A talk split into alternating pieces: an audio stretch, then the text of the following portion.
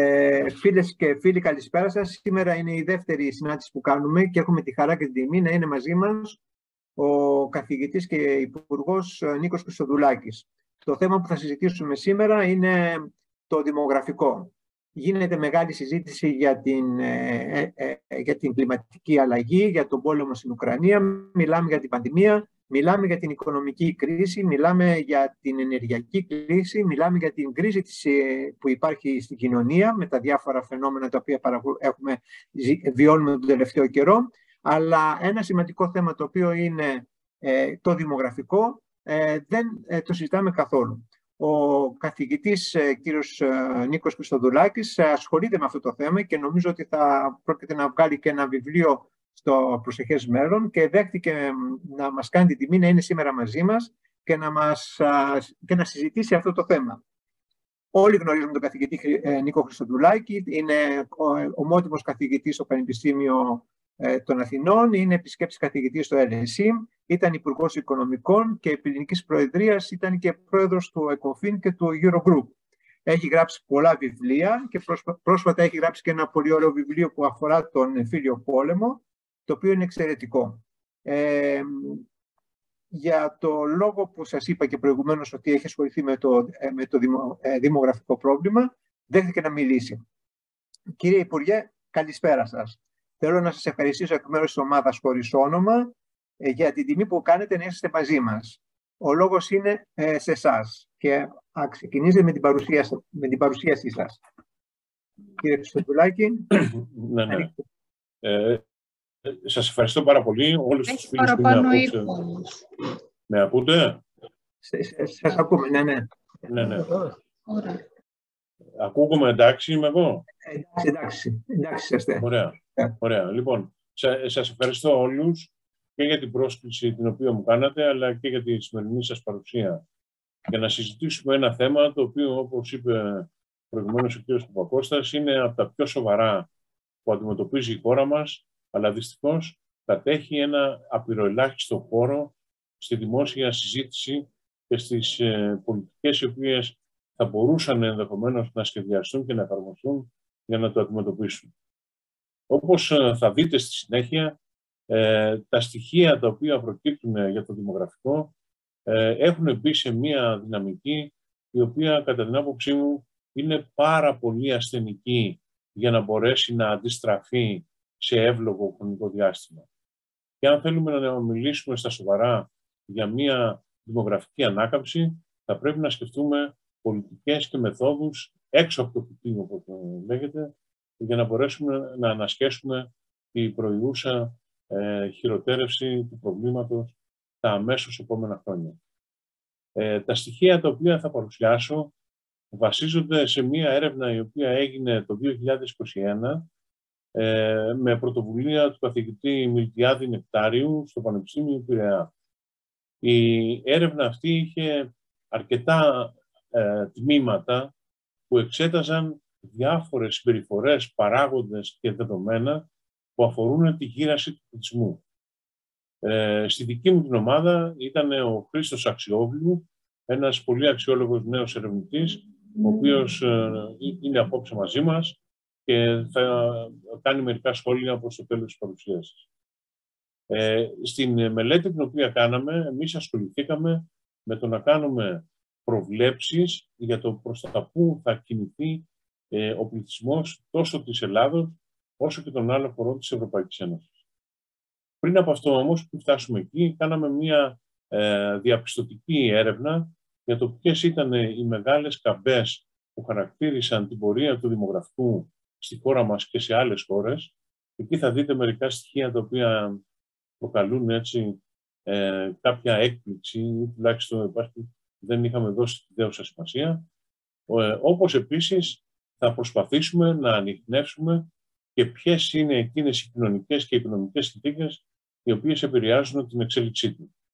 Η πρωτοτυπία της έρευνας, αν υπάρχει κάποια τέτοια, έγκυται στο γεγονός ότι δεν συζητάμε και δεν αναλύουμε ε, μόνο τα δεδομένα για την ελληνική οικονομία και την ελληνική κοινωνία, αλλά το κάνουμε από κοινού με τις ε, συμπεριφορές και πρακτικές όλων των χωρών της Ευρωπαϊκής Ένωσης.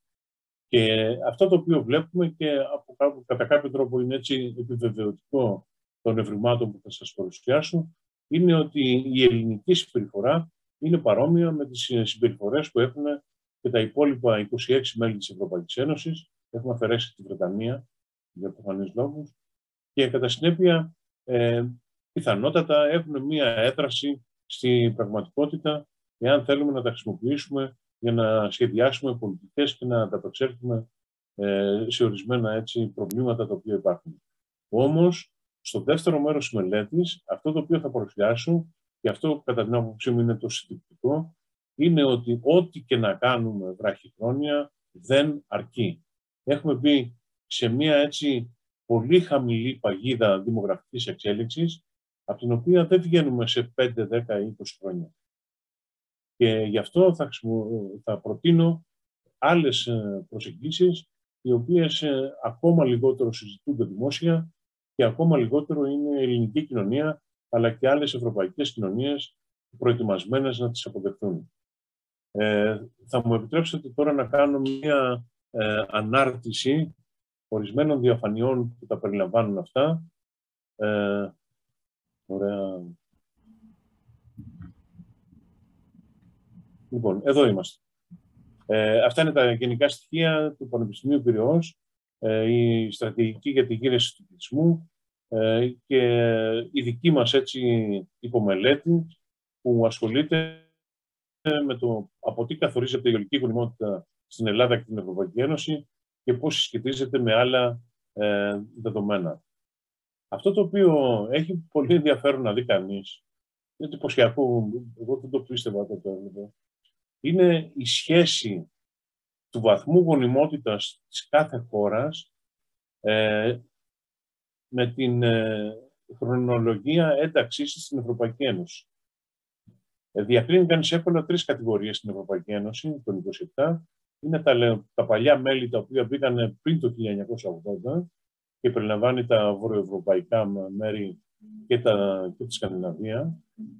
Ε, είναι ο Νότος και η περιφέρεια που περιλαμβάνει Ελλάδα, Ισπανία, Ιταλία, Πορτογαλία και Ιρλανδία, ε, οι, οποίοι μπήκαν, οι οποίες χώρες μπήκαν μετά το 1980 και περιλαμβάνει και μια άλλη ομάδα χωρών της Ανατολικής Ευρώπης, οι οποίες μπήκαν στην Ευρωπαϊκή Ένωση μετά το 2003. Λοιπόν, αυτό το οποίο θα δείτε τώρα είναι ότι η, η μεγάλη πτώση της γονιμότητας σε αυτές τις τρεις ομάδες χωρών, κατά μέσο όρο, συνέβη ακριβώς όταν πήγανε στην Ευρωπαϊκή Ένωση. Δηλαδή, βλέπετε εδώ η μπλε γραμμή είναι η γονιμότητα, ο συνολικός βαθμός γονιμότητας κατά μέσο όρο των χωρών που μπήκανε πριν τη δεκαετία του 80. Ε, τότε λοιπόν, εκείνη την περίοδο, πριν τη δεκαετία του 80, γίνεται η μεγάλη πτώση της γονιμότητας από 2,8 περίπου στο 1,6.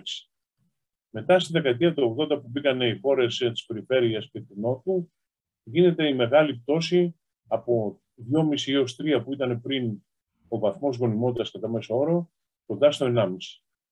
Και μετά στη δεκαετία του 2000, 2000 ε, που μπαίνουν οι χώρες της Ανατολικής Ευρώπης, ε, είναι η περίοδος που εκεί πέφτει η γονιμότητα από το 2 που είχε φτάσει και πηγαίνει στο, κάτω από το 1,5. Άρα αυτό το οποίο βλέπουμε είναι ότι η πτώση, μάλλον η κατάρρευση της γονιμότητας στις ευρωπαϊκές χώρες συμβαδίζει με κοσμοϊστορικά γεγονότα όπως είναι η ένταξη στην Ευρωπαϊκή Ένωση, η οποία αλλάζει τα δεδομένα της ζωής τους, των προοπτικών τους, ε, των σχεδίων που κάνουν και αναπροσαρμόζει τις συμπεριφορές τους. Και αυτό το οποίο επίσης θα μας κάνει εντύπωση όταν θα δούμε τις σχετικές διαφάνειες είναι ότι αυτά τα χαρακτηριστικά έχουν κάποιες διακοιμάσεις μετά, αλλά δεν έρονται ουσιαστικά, δηλαδή παραμένουν εκεί. Πράγμα το οποίο εγώ το θεωρώ εξαιρετικά σημαντικό. Δηλαδή, η ένταξη στην Ευρωπαϊκή Ένωση ε, διαμόρφωσε τόσο διαφορετικές ε, προοπτικές κοινωνικής, επαγγελματικής και οικονομικής ε, ανόδου και βελτίωσης, που άλλαξε όλα τα δεδομένα με τα οποία λαμβάνουν τις αποφάσεις τους ε, οι οικογένειες στις αντίστοιχες χώρες. ένα άλλο χαρακτηριστικό που έχει και αυτό τη σημασία του είναι εδώ βλέπετε ε, ένα διάγραμμα που συνδέει την γονιμότητα, το βαθμό γονιμότητας στον κάθε του άξονα με το προσδόκιμο ζωής. Και βλέπετε ε, πότε πέφτει για κάθε κατηγορία χωρών ε, ο βαθμός γονιμότητας. Η μπλε είναι για τις βόρειες, η κόκκινη είναι για τις νότιες, η γκρίζα είναι για την Ανατολική Ευρώπη. Και βλέπετε ότι η μεγάλη πτώση στο βαθμό γονιμότητας συμβαίνει όταν το προσδόκιμο ζωής έχει αυξηθεί αρκετά. Άρα, σε όλες τις ευρωπαϊκές κοινωνίες αυτό το οποίο βλέπουμε είναι ότι ε, αφενός μεν μειώνεται ε, η γεννητικότητα της κοινωνίας, οι νέοι κάτοικοι, οι νέοι πολίτες ε, και αφετέρου επεκτείνεται η διάρκεια ζωής ε, των ηλικιωμένων. Ε, αυτό έχει μερικές συνέπειες οι οποίες είναι ε, πολύ σημαντικές και είναι πολύ πιο σημαντικές από τα συνολικά μεγέθη των πληθυσμών σε κάθε κατηγορία. Για να το χαρακτηρίσουμε αυτό, χρησιμοποιούμε δύο λόγους που λέγονται βαθμοί εξάρτησης ε, και είναι ο χαμηλός βαθμός εξάρτησης που δείχνει το πόσο της εκατό οι κάτω των 14 ετών συμμετέχουν στην κοινωνία, στον ενεργό πληθυσμό και ο άλλος βαθμός, ο ψηλός βαθμός εξάρτησης δείχνει πώς, ε, αυτοί που είναι άνω των 65 ετών τι ποσοστό είναι στον ενεργό πληθυσμό. Αυτό λοιπόν το οποίο βλέπουμε είναι ότι και στις τρεις κατηγορίες Ευρωπαϊκής Ένωσης, με διαφορετική βέβαια, σε διαφορετική χρονική συγκυρία, ε, μειώνεται ραγδαία ο, βαθμός, ο χαμηλός βαθμός εξάρτησης, δηλαδή η αναλογία των νέων κάτω των 14 ετών στο συνολικό πληθυσμό. Και σήμερα ε, ε, βρίσκεται σε, σχεδόν σε όλες τις κατηγορίες χωρών στο 25%. Δηλαδή μόνο ένας στους τέσσερις του ενεργού πληθυσμού είναι κάτω των 14. Αντίθετα, αυτό το οποίο αυξάνει επίσης ραγδαία και επίσης ε, συγκλίνει μεταξύ του είναι ο υψηλός βαθμός εξάρτησης, όπου οι άνω των 65 ε, καταλαμβάνουν πια όλο ένα και περισσότερο ε, μέρος της κοινωνίας και το οποίο πλησιάζει στο 35%.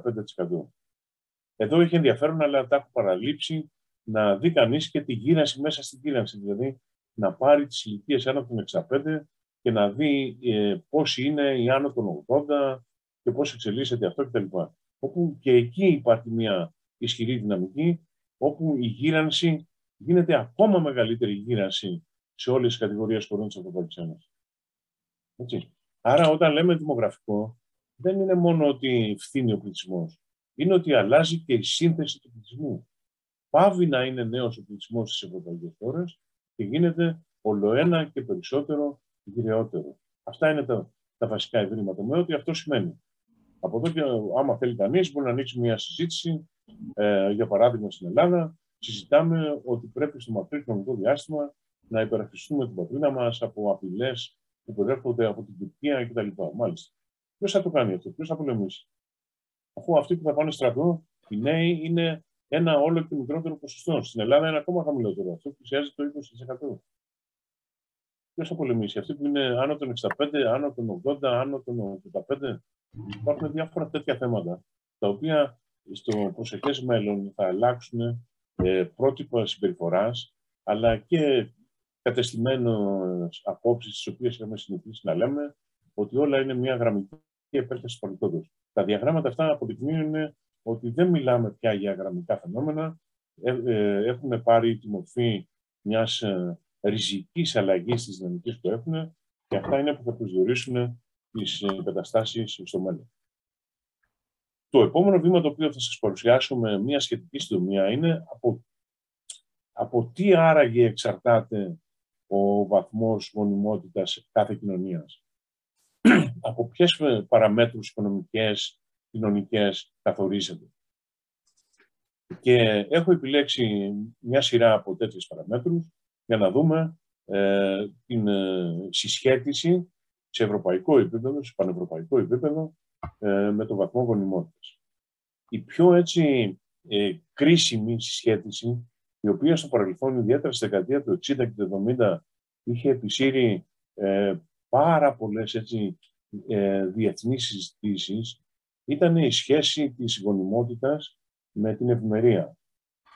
Εκεί υπήρχε μια σειρά αναπτυξιακές θεωρίες που λέγανε ότι οι πολύ φτωχές χώρες θα έχουν μεγάλο βαθμό συνολικής νομιμότητας, το total fertility rate. Οι πλούσιες χώρες έχουν fertility rate γιατί αισθάνονται πιο έτσι, σίγουρες και θέλουν να έχουν την άνεση να απολαύσουν την ευμερία τους, η οποία τους παρέχεται. Και οι αναπτυσσόμενες, καθώς ε, μεταβαίνουν από πολύ φτωχές στην κατηγορία των πλουσίων, θα έχουν μία φθήνουσα πορεία της ε, γονιμότητας. Αυτές ήταν οι επικρατούσες θεωρίες. Αυτό λοιπόν το οποίο εμείς πιστεύαμε, μάλλον οι δημογράφοι πίστευαν, ότι είναι μια βασική, ένα βασικό γνώρισμα της δημογραφικής εξέλιξης στην Ευρωπαϊκή Ένωση των τελευταίων δεκαετιών δεν έχει καμία σχέση. Ισχύει ακριβώς το αντίθετο. Και ό,τι μετρήσεις και να κάναμε, με οποιαδήποτε μορφή συσχέτισης και να δουλέψαμε, το κατακεφαλή ΑΕΠ το, της Ευρωπαϊκής Ένωσης των 27 συσχετίζεται θετικά και ισχυρά με την γονιμότητα. Πράγμα το οποίο σημαίνει ότι δεν υπάρχει ευκαιρία φτώχειας για την Ευρώπη. Δηλαδή είναι φτωχή η Ευρώπη και έτσι θα αναγκαστεί ο κόσμος να κάνει παιδιά γιατί δεν έχει τι άλλο να κάνει κτλ. Δεν υπάρχει αυτό. Ε, εάν έχει μια προοπτική ξέρεις, να βελτιωθεί το δημογραφικό, αυτό θα βασίζεται στην ταυτόχρονη βελτίωση της, ε, της μέσης ευημερίας στην Ευρωπαϊκή Ένωση. Και αυτό, κατά την άποψή μου, είναι ένα έτσι θετικό συμπέρασμα ότι δουλεύοντας για την ευημερία των πληθυσμών, μπορούμε και μόνο έτσι να βοηθήσουμε την ε, βελτίωση της, ε, της ε, δημογραφίας. Λοιπόν, να σας δείξω μερικά διαγράμματα. Αυτό εδώ ε, είναι μια συσχέτιση που γίνεται για την Ευρωπαϊκή Ένωση των 27 ε, μεταξύ της γονιμότητας στον κατακόρυφο άξονα και το κατακεφαλή ΑΕΠ σε χιλιάδες ευρώ ε, σταθερά του 2010 ε, που έχει κάθε χώρα για ένα διάστημα από το 1960 μέχρι πέρσι. Δηλαδή τα δεδομένα είναι πάρα πολλά και δείχνει μια πάρα πολύ ισχυρή συσχέτιση. Ακόμα ισχυρότερη βγαίνει η συσχέτιση αυτή για την Ελλάδα. Ε, άμα το ψάξει κανείς πάρα, ε, το, διαχωρίσει την Ευρωπαϊκή Ένωση σε δυτική και σε ανατολική, αυτό το οποίο βλέπει εδώ στο δεξί διάγραμμα είναι ότι στην Ανατολική Ευρώπη, όπου υπάρχει και μεγαλύτερη φτώχεια συγκριτικά με την δυτική, η συσχέτιση είναι ακόμα ισχυρότερη. Ε, και αυτός είναι και ένας από τους λόγους που ε, έχει πέσει η γονιμότητα στην Ανατολική Ευρώπη. Έτσι, γιατί οι χώρες αυτές πέρασαν μία περίοδο οικονομικής ε, ε, δυσανεξίας μετά το 1990 και εγκατέλειψαν την ε, δημιουργία οικογενειών. Ε, εδώ για τη Δυτική Ευρώπη μπορεί κανείς να ανοιχνεύσει μία έτσι αντεστραμμένη καμπύλη ε, όπου οι περισσότερες χώρες εδώ ε, έχουν θετική συσχέτιση ευημερίας και ανάπτυξης. Υπάρχουν μερικές χώρες όπως είναι το Λουξεμβούργο, η Δανία και η Σουηδία που έχουν μια αρνητική σχέση. Αυτό όμως, κατά την άποψή μου, δεν έχει μεγάλη σημασία. Πρώτον, διότι αυτές είναι μικρές χώρες στο σύνολο της Ευρωπαϊκής Ένωσης. Και δεύτερον, δεν είμαστε καθόλου σίγουροι ότι ε, αυτή η αρνητική συσχέτιση, δηλαδή όσο πιο πλούσια γίνεται, τόσο λιγότερο για να είναι, οφείλεται στον ίδιο πληθυσμό. Πιθανότατα μπορεί να οφείλεται στην ε, μετανάστευση πληθυσμού από άλλες χώρες, οι οποίοι οι πληθυσμοί μέχρι να προσαρμοστούν μπορούν να έχουν μια χαμηλότερη γονιμότητα. Και δεν το θεωρώ ότι αυτό ανατρέπει τη βασική θεωρία. Το γενικό συμπέρασμα είναι ότι η περισσότερη ευημερία ενδεχομένως θα φέρει και περισσότερη γονιμότητα και όχι το αντίστοιχο. Το ίδιο ισχύει και με άλλους δείκτες κοινωνικής έτσι, ε, ευημερίας ή κοινωνικής πίεσης. Εδώ, για παράδειγμα, είναι η συσχέτιση της γονιμότητας με την ανεργία. Ε, στο αριστερά διάγραμμα, εδώ βλέπετε ότι ε, στη Δυτική Ευρώπη υπάρχει μια αρνητική συσχέτιση, αλλά είναι πολύ πιο έντονη η αρνητική συσχέτιση στην Ανατολική Ευρώπη. Έτσι. Ε, προχθές, το Σαββατοκύριακο, δημοσιεύτηκε μία μελέτη, νομίζω, της Ευρωπαϊκής Ένωσης, η οποία ε, ανέλυε το πώς ε, κοιμάθηκε η γονιμότητα την περίοδο της πανδημίας. Όπως ξέρετε, ήταν ε, πάρα πολλοί αυτοί οι οποίοι προέβλεπαν ότι με το κλείσιμο lockdown, το επευλήθη, τα ζευγάρια τι θα κάνανε, θα κάνανε παιδιά. Όπως και παρατηρηθεί σε διάφορα φαινόμενα εγκλισμού ε, σε άλλες χώρες τις προηγούμενες δεκαετίες. Όχι μόνο δεν συνέβη αυτό, αλλά στις περισσότερες χώρες υπήρξε μια μεγάλη πτώση της γεννητικότητας. Γιατί; Λόγω της αβεβαιότητας. Διότι η πανδημία για το μέσο ζευγάρι σήμαινε αβεβαιότητα αν θα συνεχίσει να έχει δουλειά, αβεβαιότητα εισοδήματος, αβεβαιότητα επικοινωνίας, υποδομών κτλ. κτλ. Άρα βλέπουμε ότι αυτό το οποίο εμφανίζεται σαν κυρίαρχος παράγον στο κέντρο λήψης αποφάσεων των οικογενειών είναι κατά πόσο μπορεί να, είναι, να υπάρχει μια σιγουριά για το μέλλον. Όποια, παράμε, όποια, όποια κοινωνική μεταβλητή και να δείτε που εκφράζει αβεβαιότητα, κίνδυνο, φτώχεια και ούτω καθεξής, είναι αρνητικά συσχετισμένη ε, στις χώρες της Ευρωπαϊκής Ένωσης και στην Δυτική Ευρώπη, ισχυρά, αλλά ακόμα ισχυρότερα, θεαματικά ισχυρότερα, στην Ανατολική Ευρώπη. Και στην Ελλάδα επίσης, ο παράγων αυτός είναι πολύ ισχυρός. Ε, μπορούμε να συνεχίσουμε σε αυτό, δεν έχει νόημα, υπάρχουν και άλλες μεταβλητές παρόμοιες, μπορεί να τις βρείτε στη μελέτη την οποία ευχαρίστως να σας δώσω ε, για όσους ενδιαφέρονται περαιτέρω. Το γενικό συμπέρασμα είναι ότι η φτώχεια επιβαρύνει και χειροτερεύει τις δημογραφικές εξελίξεις. Δεν υπάρχει ευκαιρία φτώχειας για να λύσουμε το δημογραφικό. Όπως πιστεύαμε παλιά. Που λέγαμε, ας πούμε, στη δεκαετία του 50 και 60, ήταν φτωχός ο κόσμος, καθόταν σπίτι του και έκανε παιδιά. Ε, αυτό το μοντέλο έχει φύγει. Λοιπόν, πάμε τώρα να δούμε και άλλους παράγοντες όμως, οι οποίοι ε, εκφράζουν πολιτικές που ασκούνται ε, με στόχο να επηρεάσουν είτε την ε, συμμετοχή των γυναικών στην αγορά εργασίας, είτε να επηρεάσουν τις αποφάσεις τους σε σχέση με την τεχνοποιία. Και εδώ θα δούμε επίσης μερικά πολύ ενδιαφέροντα πράγματα. Ένα χαρακτηριστικό είναι ότι η συμμετοχή των γυναικών στην αγορά εργασίας, που είναι το αριστερά διάγραμμα, το άλλο, όπως επίσης και η συμμετοχή των γυναικών στην εκπαίδευση, έχει μεν μία αρνητική επίδραση στην γονιμότητα, ασθενή όμως. Άρα το να σπουδάζει μία γυναίκα ή να δουλεύει μία γυναίκα δεν αποτελεί ένα ε, πολύ ισχυρό παράγοντα για να ανατρέπεται η τάση, η, απο, η απόφαση γονιμότητας ε, και τεκνοποιίας που διαφορετικά θα ελάμβανε. Το λέω αυτό γιατί πολλές φορές αυτές οι δύο πολιτικές ε, το, θεωρούνται ότι είναι οι κύριοι παράγοντες που διαμόρφωσαν το αρνητικό προφίλ γονιμότητας. Δεν το βρίσκουμε αυτό στην κρίση. Κατά μέσο όρο βέβαια, από την δεκαετία του 60 μέχρι σήμερα. Ούτε στην Ελλάδα ισχύει αυτό, ούτε σε άλλες χώρες της Ευρωπαϊκής Ένωσης, ούτε στην Ανατολική Ευρώπη, ούτε στην Δυτική Ευρώπη. Κατά συνέπεια, οι δύο αυτές πολιτικές για την αύξηση της συμμετοχής των γυναικών στην αγορά εργασίας και για την συμμετοχή τους στην εκπαίδευση πρέπει να συνεχιστούν εξίσου έντονα όπως γίνεται σήμερα και ακόμα εντονότερα. Ε, αντίθετα, αυτό το οποίο βλέπουμε και είναι θεαματικό είναι ότι υπάρχουν, ε, ότι ασκείται μια πολύ αρνητική συσχέτιση με τη στενότητα κατοικίας. Δηλαδή, αν τα νέα ζευγάρια δεν βρίσκουν σπίτι να μείνουν ε, και αν το σπίτι αυτό είναι πολύ μικρό για να χωρέσει μια μεγάλη οικογένεια, δεν κάνουν οικογένεια. είτε δεν παντρεύονται, είτε δεν κάνουν παιδιά. και εδώ βλέπετε ότι οι συσχετήσεις αυτές είναι πολύ έντονες ε, σε όλη την Ευρωπαϊκή Ένωση, ιδιαίτερα στην Ελλάδα. Αν ε, να σας πω και κάτι έτσι, αυτό το διάγραμμα ήταν ε, που παρακίνησε τη συζήτηση για τη στέγαση των νέων ζευγαριών που γίνεται τώρα ε, και το έχουν πάρει τα κόμματα και το προβάλλουν κτλ.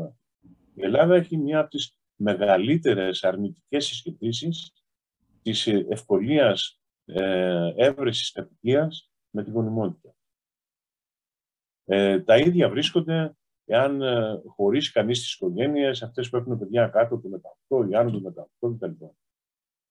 Ένα άλλο είναι η ποιότητα κατοικίας.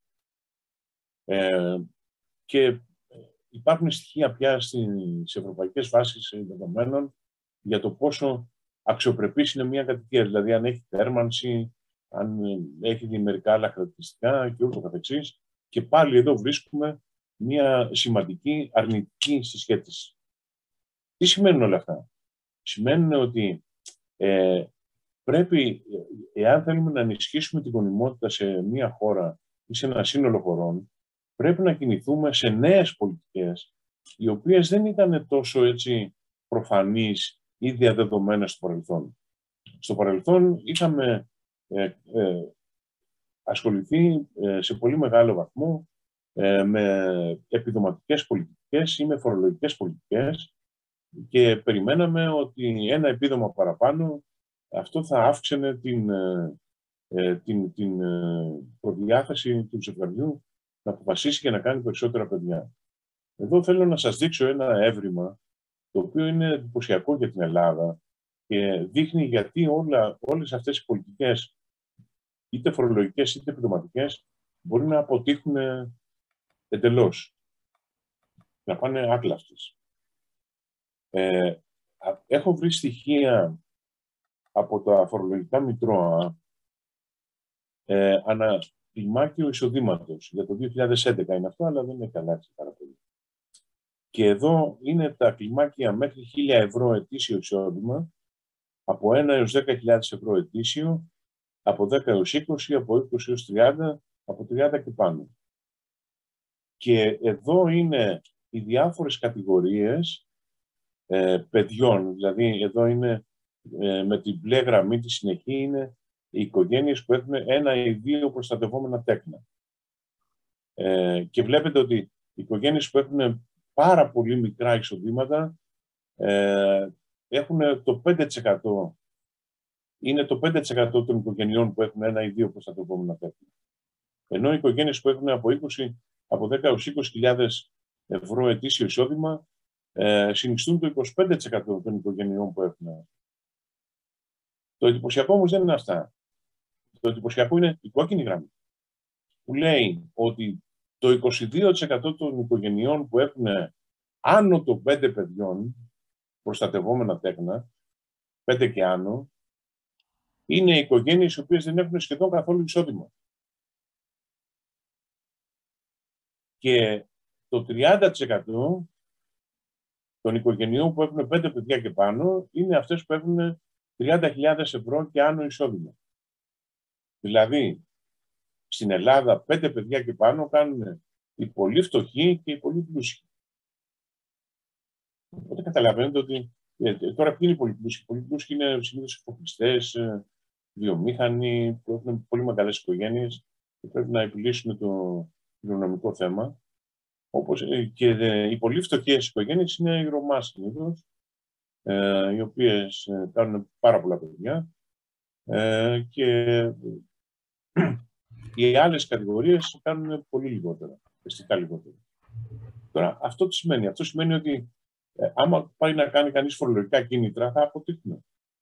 Διότι τους μένουν πολύ φτωχούς, τους ενδιαφέρει. Αυτό δεν είναι που πάνε φορολογικές δόσει. Τους δε πολύ πλούσιους που έχουν πολύ ψηλά εισοδήματα, δεν είναι τόσο δίκαιο ξέρω, να τους κάνουμε φοροαπαλλαγές. Δηλαδή να κάνεις τώρα φοροαπαλλαγή σε ένα εφοπλιστή για να κάνει περισσότερα παιδιά δεν έχει κανένα νόημα θα κάνει και μόνος του ξέρει αυτό. Λοιπόν, ή τα επιδόματα αντιστοίχως. Τώρα, αυτή η εικόνα θεωρώ ότι ανατρέπει την κατεστημένη λογική ότι αρκεί να δώσουμε λίγο περισσότερα επιδόματα ε, για να κάνουμε περισσότερα παιδιά. Αυτή η εικόνα λέει ότι μπορεί τα χρήματα να πάνε σε ένα βαρέλι χωρίς να έχουν αποτέλεσμα. Άρα θέλει ένα ανασχεδιασμό όλο το σύστημα. Πού κατά την άποψή μου βρίσκεται το πρόβλημα; Το πρόβλημα είναι στο τρίτο παιδί. Δηλαδή, στην Ελλάδα υπάρχει μεγάλος αριθμός νοικοκυριών ε, που δεν έχει καθόλου παιδιά. Μετά υπάρχει ένας άλλος μεγάλος αριθμός που έχει ένα παιδί. Και μετά ε, ένας άλλος, ακόμα μικρός όμως, που έχει δύο παιδιά. Και εκεί πέρα σταματάει. Από τρία και πάνω ε, είναι πολύ λίγοι αυτοί που τα κάνουν. Άρα πιστεύω ότι ε, αυτό το οποίο θα πρέπει να κάνει μια δημογραφική πολιτική, έστω για να ενισχύσει αυτή την ασθενή ε, γονιμότητα που έχουμε, πρέπει να δώσει έμφαση στην απόκτηση του πρώτου παιδιού, δηλαδή να κάνει μη τεκνοποιούσες οικογένειες να αποκτήσουν παιδιά, και μετά να, κάνει, να δώσει έμφαση στην απόκτηση του τρίτου παιδιού. Πρέπει να κάνει πολύ ε, ε, επιλεγμένη και εστιασμένη πολιτική. Και αυτό το οποίο θεωρώ επίσης καθοριστικής σημασίας είναι ότι ε, δεν πρέπει πάντα να ενισχύονται οι οικογένειες επιδοματικά. αυτό μπορεί να γίνει. Αυτό το οποίο πρέπει να ρίξουμε βάρος, και δεν το κάνουμε μέχρι τώρα σχεδόν καθόλου στην Ελλάδα, είναι ότι πρέπει να ενισχύσουμε το ανθρώπινο κεφάλαιο των παιδιών. Τώρα, τι σημαίνει αυτό, σημαίνει ότι αν μια οικογένεια κάνει τρίτο παιδί, θα το έχει εξασφαλισμένη ε, μια υποτροφία για να σπουδάσει, να κάνει μεταπτυχιακά, να βρει ένα σπίτι κτλ. Δηλαδή πρέπει να το καθοδηγήσεις ε, και να τον διασφαλίσεις χρηματοπιστωτικά μέχρι μια ηλικία 28-30 ετών. Έτσι ώστε να υπάρχει μια βεβαιότητα στην οικογένεια ότι ε, κάνοντας παραπάνω παιδιά αυτά θα είναι διασφαλισμένα και δεν θα πέσουν σε, ε, στον κίνδυνο φτώχειας, απλισμού κτλ. Και επίσης να έχουμε υπόψη μας ότι ε, άμα εξακολουθήσει η περίπλοκη δομή ενισχύσεων που ισχύει σήμερα, είναι αφάνταστα πολύπλοκο να βρει μια οικογένεια τι πρέπει να παίρνει. Άμα μπείτε στους πίνακες του Υπουργείου Απασχόλησης, είναι απίστευτο. Έτσι. Ε, θέλει Excel για να τα κάνεις αυτά και να βρεις άκρη. Ε, αυτό βέβαια ε, είναι γνωστό. Όσο πιο περίπλοκη είναι μια δομή επιχορήγησης, τόσο πιο εκτεταμένη είναι η εξαπάτηση του συστήματος. Και είναι πολύ πιθανό να χάνονται πολλά χρήματα τα οποία θα έπρεπε να συγκεντρωθούν για να ενισχύσουν ε, το σχηματισμό ανθρωπίνου κεφαλαίου. Αναφέρω χαρακτηριστικά ε, ορισμένες πολιτικές ε, ότι πρέπει να διασφαλιστεί η κατοικία ως κρίσιμη σημασία αγαθό για μια οικογένεια, ε, η πρόσβαση σε υποδομές, ε, οι παροχές ανατροφής στο τρίτο παιδί και μετά. Ε, και επίσης ένα σημαντικό κίνητρο θα μπορούσε να είναι ε, η κατοικία και ο έμφυα. Θεωρώ ότι η, η, η χορδή η οποία πάλεται πιο έντονα από όλες στη ψυχή του ελληνικού νοικοκυριού είναι η κατοικία, είναι το σπίτι.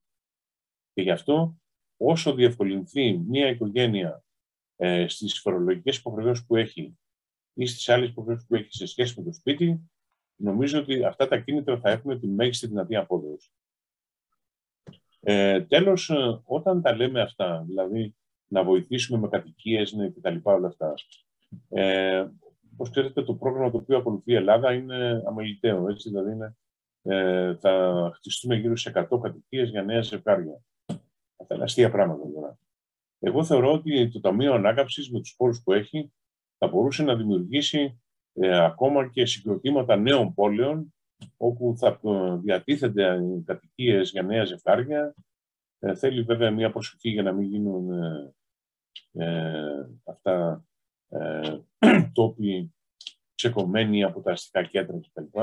Αλλά, εν πάση περιπτώσει, ε, η δυναμική, αν θέλουμε να αλλάξουμε τη δημογραφική πορεία, πρέπει να είναι μεγάλη. Πρέπει δηλαδή να δημιουργήσουμε εκατοντάδες χιλιάδες νέα σπίτια τα επόμενα χρόνια, τα οποία θα διατεθούν είτε δωρεάν είτε με προνομιακού όρους σε νέα ζευγάρια, ε, με όρο ότι θα τεχνοποιήσουν κτλ.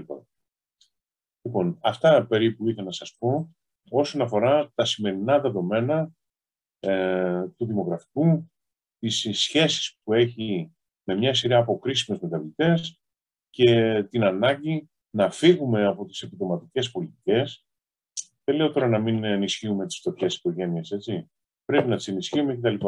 Αλλά δεν θα αυξηθεί ο πληθυσμός αν ένα επίδομα 300 ευρώ το κάνουμε 350. Δεν μπορεί να γίνει αυτό ποτέ. Ε, προφανώς αυτός που το παίρνει το επίδομα θα το πάρει και το μεγαλύτερο, αλλά δεν θα αλλάξει τη στρατηγική που έχει. Η στρατηγική αλλάζει όταν οι αλλαγές του περιβάλλοντός του είναι συγκλονιστικές. Δηλαδή, του δίνεις ένα σπίτι εκεί που δεν είχε. Του διασφαλίζεις την πορεία του παιδιού του που θα κάνει μέχρι τα 25-30 χρόνια. Του δίνει τον απαλλάσσει από τον έμφυα. Κάνεις θεαματικά πράγματα γύρω του. Έτσι ώστε να πει, κάτσε εδώ, αλλάζεις τα δεδομένα, Άρα θα πω ε, και εγώ σε μια διαφορετική λογική. Ε, αγαπητοί φίλοι, αυτά ήταν τα, αυτή ήταν η περιγραφή των μέχρι τώρα ισχυόντων πραγμάτων ε, στην Ελλάδα και στις χώρες Ευρωπαϊκής Ένωσης, κατά μέσο όρο βεβαίως, και με την επιφύλαξη ότι αυτά τα οποία σας παρουσίασα είναι συσχετήσεις. Οι συσχετήσεις δεν δημιουργούν απαραίτητα αιτιατές σχέσεις, αλλά είναι μια ισχυρή ε, επιχειρηματολογία για το τι μπορεί να προκύψει και να αλλάξει. Έρχομαι, Έρχομαι τώρα στο δύσκολο μέρος της παρουσιάσης, το οποίο δεν έχει ούτε καν τη μικρή αισιοδοξία που είχε το πρώτο μέρος. Γιατί μέχρι τώρα σας είπα ότι ναι, με δημογραφικά έχουμε καταρρεύσει, αλλά ξέρεις, άμα κάνεις το ένα, άμα κάνεις το άλλο, μπορεί λίγο να βελτιωθεί, από εδώ να βελτιωθεί. Λοιπόν, αυτά που θα δείτε τώρα δεν έχουμε τέτοια ε, ψήγματα μικρή αισιοδοξία. Ε, αυτό που κάνουμε ε, είναι μία πρόβλεψη πληθυσμού για όλες τις χώρες της Ευρωπαϊκής Ένωσης, αλλά και για την Ελλάδα, από το 2021, από φέτος δηλαδή, από πέρσι μάλλον, αλλά ξεκινάει από φέτος μέχρι το 2050. Αυτό είναι το χρονικό περιθώριο, αν θέλει κανείς να σχεδιάσει πολιτικές. Λοιπόν, προβλέψεις τέτοιες καταρχήν υπάρχουν για όλες τις χώρες της Ευρωπαϊκής Ένωσης και γίνονται και από την ε, Κομισιόν και από τον ΟΝΙΕ από την Παγκόσμια Τράπεζα, όλοι κάνουν και περίπου λίγο πολύ έτσι είναι μέσα. Λοιπόν, για την Ελλάδα, η πρόβλεψη την οποία κάνει ε, το αρμόδιο όργανο μελέτης του πληθυσμού της Ευρωπαϊκής Ένωσης, το Europop, ε, είναι αυτή η μπλε παχεία γραμμή, η οποία ε, αποτελεί το βασικό σενάριο βάσης το οποίο προβλέπει μια αύξηση του συντελεστή γονιμότητας από το 1,33 που είμαστε σήμερα στο 1,47, δηλαδή πάλι απέχει πόρο από το 2,2 που είναι ε, το κατόφλιο διατήρησης του πληθυσμού ε, και επίσης υποθέτει μια μέτρια μεταναστευτική εισρωή σε όλη τη διάρκεια αυτής της περίοδου περίπου 30.000 ε, μετανάστες ετησίως να μπαίνουν. Λοιπόν, ε, με αυτές τις ε, υποθέσεις ε, ο πληθυσμός θα μειωθεί περίπου κατά ένα εκατομμύριο. Αυτή είναι η πρόβληση του 2050. Σημειώστε δε ότι δεν θα μειωθεί μόνο κατά ένα εκατομμύριο, αλλά θα είναι και πολύ πιο γυρασμένος σε σχέση με το σημερινό πληθυσμό. Έτσι. Και υπάρχουν και μια σειρά από άλλα σενάρια, αν η γονιμότητα είναι χαμηλότερη, αν οι μετανάστες είναι λίγο περισσότεροι κτλ. κτλ. Δεν έχει σημασία τώρα αυτό. Αυτό σας το λέω, σας το αναφέρω απλώς για να σας πω ποιο είναι το βασικό σενάριο ε, γύρω από το οποίο γίνονται οι συζητήσεις και οι προβλέψεις για την Ελλάδα τα επόμενα 50 χρόνια. Ε, συγγνώμη, τα επόμενα 30 χρόνια. Αυτό είναι το ένα. Τώρα, με βάση αυτό, με βάση αυτή την ένδειξη, εμείς κάναμε εξ αρχής μία ε, άλλου τύπου προσέγγιση στη πληθυσμιακή εξέλιξη. Χρησιμοποιώντας, δεν πρόκειται να τα περιγράψω φυσικά εδώ, χρησιμοποιώντας ε, οικονομετρικές εξειδικεύσεις, ε, εισάγοντας μία πληθώρα από κοινωνικο-οικονομικές μεταβλητές και κάνοντας ε, μια σειρά από αναλύσεις ε, που βασίζονται στους κυριότερους παράγοντες ε, μεταβολής των ε, δεδομένων. Και για, για, κάθε, ε, για κάθε τέτοια εξειδίκευση έχουμε πάρει τέσσερα σενάρια ανάλογα με το αν τα δεδομένα τα οποία χρησιμοποιούμε ως υποθέσεις συγκλίνουν σε επίπεδο Ευρωπαϊκής Ένωσης ε, είτε συγκλίνουν με κάποιες τάσεις στον εθνικό μεσόρο. Αυτά τώρα είναι αρκετά περίπλοκα οικονομετρικά και δεν τολμώ έτσι να τα βγάλω, να σας τα περιγράψω. Απλώς θα σας δείξω ε, πού μας οδηγούν. Γιατί αυτή είναι η κύρια ιδέα. Λοιπόν, τι έχουμε τώρα υπόψη μας; Αυτό που βλέπετε στο πίνακα, αυτός είναι ένας πάρα πολύ κρίσιμος πίνακας, είναι 27 ε, ε, 27 διαγράμματα για όλες τις χώρες που δείχνουν γεννήσεις, θανάτους και μετανάστευση ε, της 15 ετία 95-2020. Λοιπόν, ε, οι γεννήσεις είναι η μπλε, η θάνατη η κόκκινη και η μετανάστευση η πράσινη.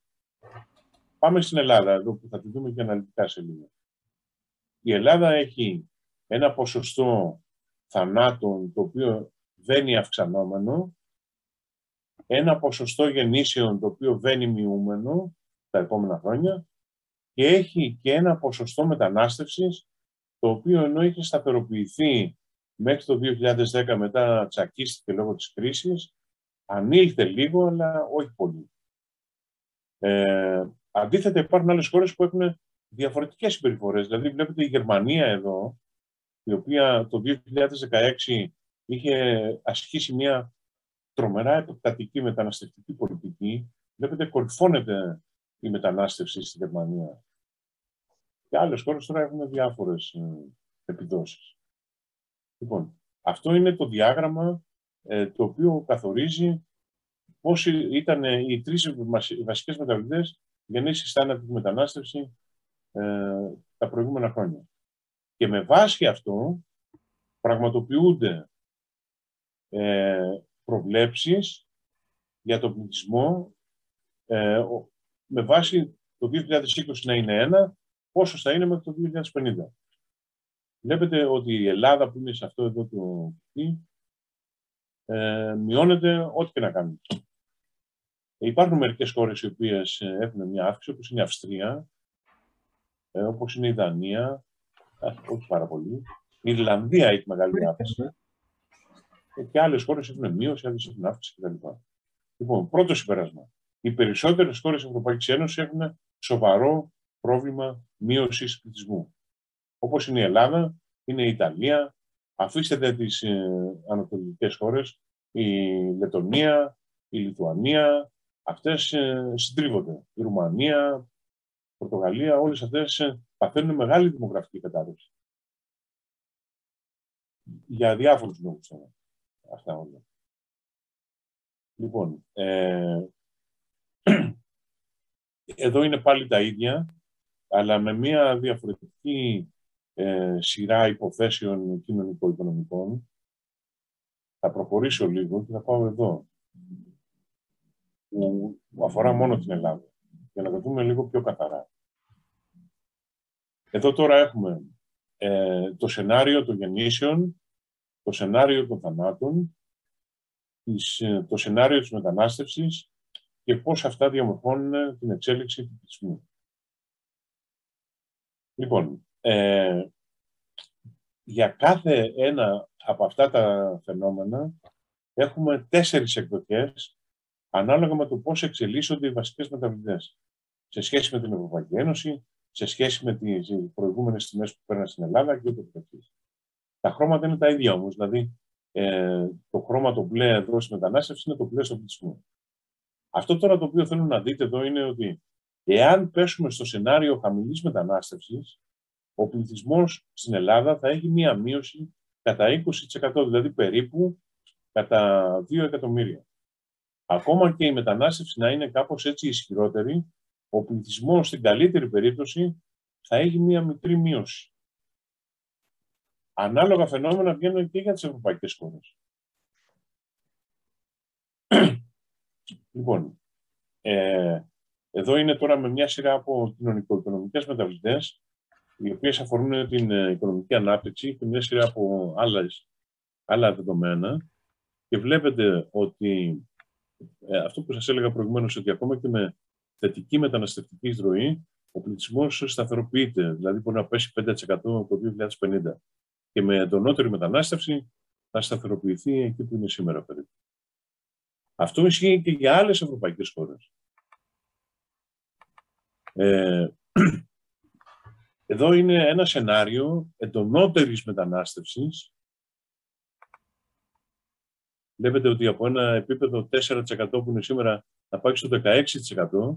Μόνο στην περίπτωση αυτή ο ελληνικός πληθυσμός αυξάνεται το 2050. Και αυξάνεται τώρα κατά 4%, έτσι.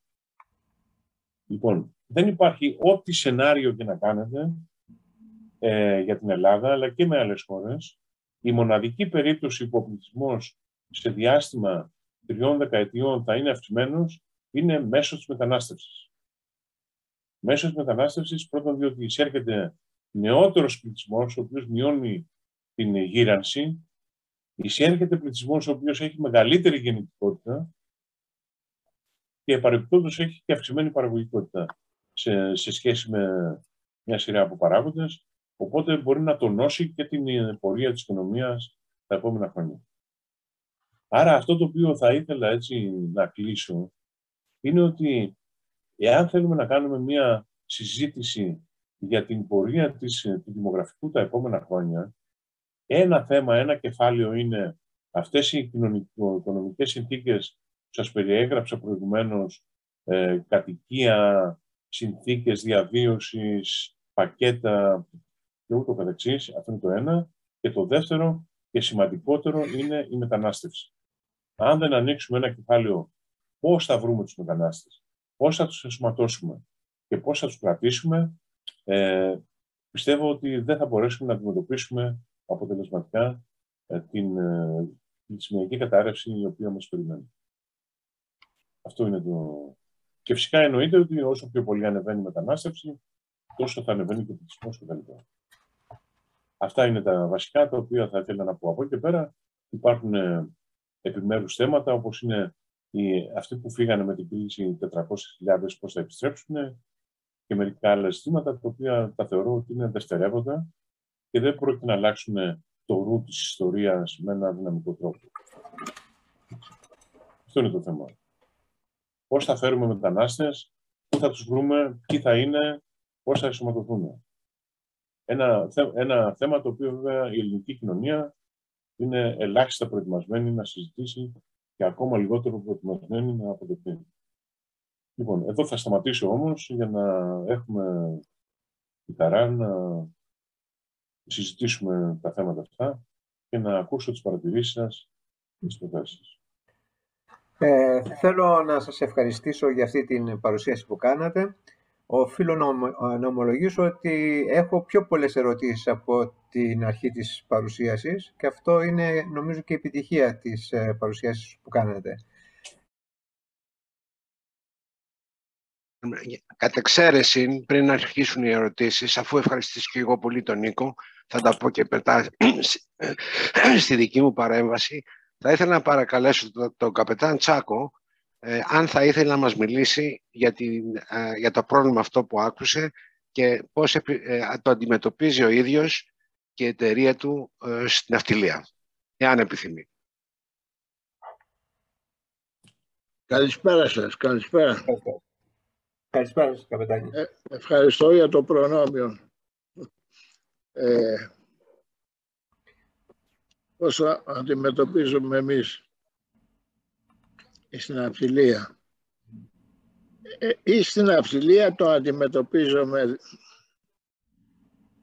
μέχρι τώρα επιτυχώς αλλά οι άνθρωποι που εμείς χρησιμοποιούμε δυστυχώς δεν διαμένουν στην Ελλάδα.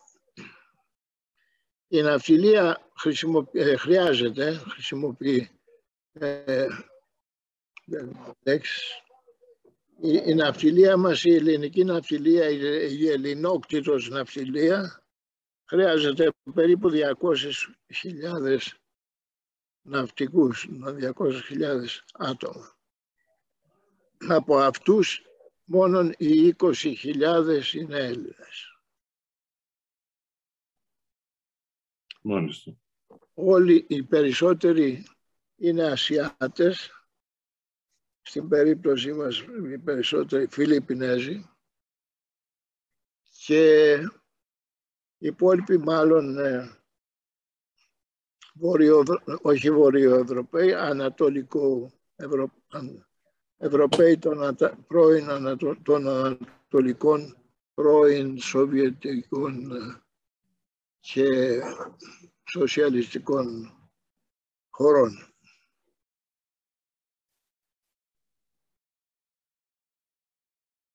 Ελάχιστοι από αυτούς τους ανθρώπους μένουν στην Ελλάδα ή εργαζόμενοι στα εδώ γραφεία έχουν φέρει και τις οικογένειές τους. με τον τελευταίο με τον τελευταίο πόλεμο ε, ή όπως θα θέλατε να το πούμε των Ουκρανών και με τους Ρώσους έχουν, παρα, έχουν παρουσιαστεί ορισμένα προβλήματα τα οποία τα ξεπεράσαμε. Αναγκαζόμενοι να χωρίσουμε και αυτούς τους δύο ο, ο, ομόαιμους, ομόθρησκους και σχεδόν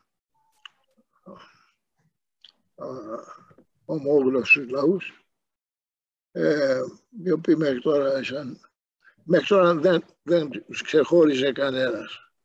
Τους πιο πολλές φορές τους έλεγαμε όλους Ρώσους βέβαια, αλλά δεν ήταν μόνο Ρώσοι, ήταν Ρώσοι και Ουκρανοί. Δεν υπήρξε κανένα πρόβλημα μεταξύ τους μέσα στα πλοία μας, αλλά για να αποφύγουμε διάφορες δυσκολίες, κυρίως στα αμερικανικά και ευρωπαϊκά λιμάνια χρησιμοποιώντας Ρώσους, αναγκαστήκαμε να τους χωρίσαμε βάζοντας τους Ρώσους σε πλοία που δεν πάνε και Αμερική και Ευρώπη. Στην περίπτωσή μας ε, έχουμε πάρα πολύ ευαισθητοποιηθεί για το δημογραφικό μας από δεκαετίες. Έχουμε μάλιστα ε, εφαρμόσει ένα πρόγραμμα εδώ και τουλάχιστον 20 χρόνια για το τρίτο παιδί καταθέτοντας χίλια γιούρο το χρόνο σε κάθε οικογένεια, οικογένεια που αποκτά τρίτο, τέταρτο κλπ. παιδί. Μέχρι να γίνει το παιδί 18 χρόνων, ναι, αυτό το πρόγραμμα όλα αυτά τα χρόνια δεν έχει στηγήσει περισσότερα από ένα εκατομμύριο δολάρια, ευρώ, και δεν έχει περισσότερο ε, τα αποτελέσματά του είναι μερικές και λίγες δεκάδες παιδιών, δυστυχώς. Μεταξύ αυτών στους πολίτεκνους ε, συγκαταλέγεται και ο γιος μου που έχει τρία παιδιά. Και, και ο αφιλότιμος το παίρνει. Και το παίρνει έτσι φωναχτά και μεγαλοφόνος, σαν ε, να γίνει και αυτό ένα παράδειγμα. Ε, με, την τελευταία, με τα τελευταία θλιβερά γεγονότα στην Ρωσία και στην Ουκρανία έχουμε προσπαθήσει να φέρουμε μερικές οικογένειες εδώ και έχουμε προσπαθήσει με πολύ ε, πάθος και με πολύ ε, καλή διάθεση και κάποιος έτσι το θεωρούμε μια μεγάλη υπόθεση αν ε, μέρος αυτών των λαών αποτελέσει και μεγαλύτερο, τους μισούς τουλάχιστον από τους ε, μετανάστες που θα μπορεί να παίρνει η πατρίδα μας κάθε χρόνο. Δεν υπάρχουν μεγάλες επιτυχίες και σε αυτόν τον τομέα. Ε, μία μικρή ομάδα από, από αυτές τις οικογένειες των ναυτικών μας ε, βρίσκονται σήμερα στοιχείο και στεγάζονται σε μερικά από τα οικήματα της οικογένειας και ε, των φυγητών των, και του χωριού. Και φυσικά συντίζονται και φιλοξενούνται από μας και με πολύ επιφυλακτικότητα εκ μέρους των αρχίζουν να ε, νιώθουν κάπως πιο άνετα και να συσχετίζονται, να, να συγχρονίζονται με τους συντοπίτες μας. Ίσως οι άνθρωποι και αυτοί οι άνθρωποι αναγκασμένοι να καταλήψουν την πατρίδα τους ε, τόσο άδικα, τόσο άσχημα και τόσο αναπάντεχα ε, νιώθουν όπως θα, θα έπρεπε να νιώθουν οι δικοί μας πρόγονοι και συμπατριώτες ε, από το 1910 14 στη Μικρά Ασία, από τη Μικρά Ασία και τον Πόντο που αναγκάστηκαν και έφυγαν δύο-τρεις φορές αλλά μέχρι τότε επέστρεφαν. Και τούτοι εδώ οι άνθρωποι δεν θέλουν να βολιαστούν και να ε, αναγκαστούν να μείνουν σε μια ξένη πατρίδα όσο και εμάς μας φαίνεται και είναι από τις πιο ωραίες πατρίδες στον κόσμο. Ε, θα είναι ευχής έργων εάν θα μπορούσε μια αντί, αντί άλλων αντί άλλης βοήθειας στην Ουκρανία να υπάρξει ένας τρόπος, μια διακρατική, μια συμφωνία που να, να μπορεί να, να, όχι να αναγκάζει αλλά να ενθουσιάζει μεγάλη μερίδα αυτών των ανθρώπων. Να εγκατασταθεί μονίμως η πατρίδα μας και όπως ε,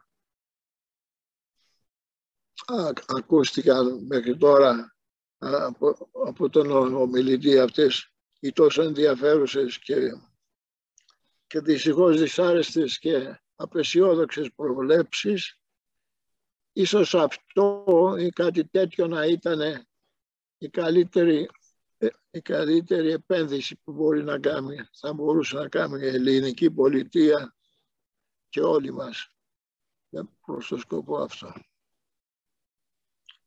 Αυτά περίπου νιώθω και σκέπτομαι ότι μπορούν να σε δώσουν μια ιδέα πώς αντιμετωπίζουμε εμείς την κατάσταση και πώς θα βλέπαμε και θα συμμετείχαμε με, με, περι, με περισσή ευχαρίστηση σε μια τέτοια προσπάθεια. Ευχαριστούμε πολύ, Καπετάνια, για αυτή την ε, παρέμβαση. Ε, μιλάμε για collateral benefit, όχι damage, benefit σε αυτή την περίοδο για τον πόλεμο στην Ουκρανία.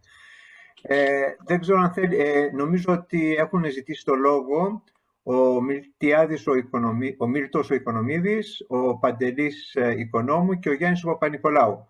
Ε, ε, μισό λεπτό, ένα πολύ σύντομο σχόλιο, αν μου ναι, ναι, ε, νομίζω ότι ε, ο καπιτάν Τσάκος είπε δύο πολύ σημαντικά πράγματα. Το ένα είναι ότι οι εισοδηματικές πολιτικές, οι επιδοματικές πολιτικές έχουν ε, πολύ μικρή ανταπόκριση στο τελικό αποτέλεσμα ε, και μπορείτε να το φανταστείτε αυτό και σε μια ευρύτερη εφαρμογή. Τώρα το δεύτερο, το οποίο μας είπε, είναι ότι ουσιαστικά υπάρχει μια, ένας πολύ μεγάλο, ένας πληθυσμός 200.000 περίπου εργαζομένων σε, στον ελληνικό στόλο, οι οποίοι κατά τη δική μου άποψη αποτελούν ένα κατεξοχήν καλό παράδειγμα για το πώς σταδιακά αυτοί μπορούν να αποκτήσουν ελληνική υπηκότητα και να δελεαστούν, να προσκληθούν, να μείνουν και να ενσωματωθούν στην ελληνική κοινωνία. Σταδιακά βέβαια, δεν θα γίνεις από τη μια μέρα στην άλλη, αλλά αυτό θα ήταν μια σημαντική ενίσχυση και της παραγωγής και της δημογραφίας. Μάλιστα. Ο Μίλτος, okay.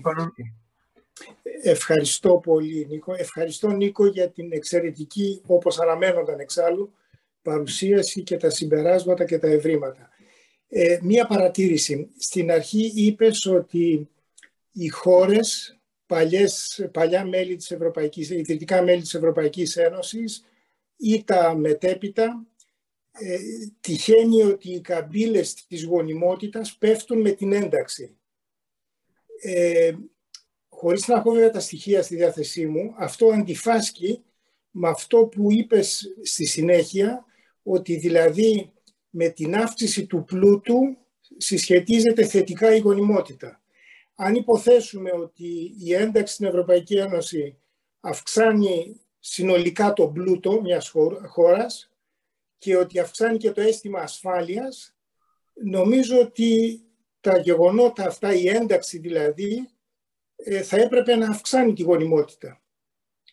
Ε, ερώτηση, παρατήρηση. Δηλαδή βλέπω αντίφαση μεταξύ του γεγονότος της πτώσης της γονιμότητας με την ένταξη με την θετική συσχέτιση με την αύξηση του πλούτου. Ε, είναι ενδιαφέρουσα η παρατήρηση αυτή. Ε, αυτό το οποίο όμως έδειξαν οι διαφάνειες είναι ότι μπαίνοντας στην Ευρωπαϊκή Ένωση ξαφνικά εγκαταλείφθηκε η παλιά γονιμότητα και περάσανε σε ένα νέο μοντέλο γονιμότητας πολύ μικρότερης. Και από εκεί και πέρα βέβαια είδανε και το, το πλούτο τους να αυξάνεται και την ασφάλεια να μεγαλώνει κτλ. Και, και γι' αυτό υπήρξαν ορισμένες βελτιώσεις στη γονιμότητα μετά που μπήκαν στην Ευρωπαϊκή Ένωση. Αλλά η σύγκριση όταν ήταν έξω και όταν ήταν, μπήκανε είναι συντριπτική και η διαφορά της γονιμότητας είναι τεράστια. Γιατί, γιατί ξανασχεδίασαν όλη την προοπτική τους.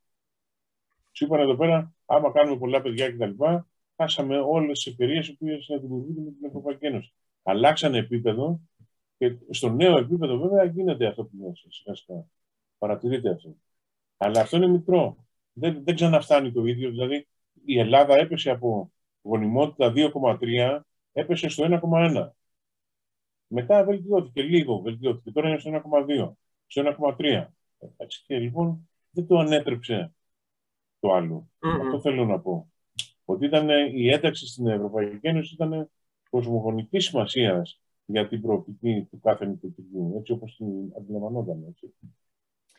Ωραία. Μια δεύτερη παρατήρησή μου είναι ότι έχω την εντύπωση ότι η ιδιοκατοίκηση στην Ελλάδα, η απόκτηση ε, σπιτιού είναι από τις υψηλότερες στην Ευρωπαϊκή Ένωση.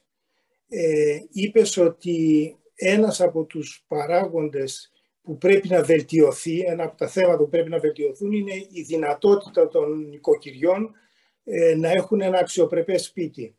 Ε,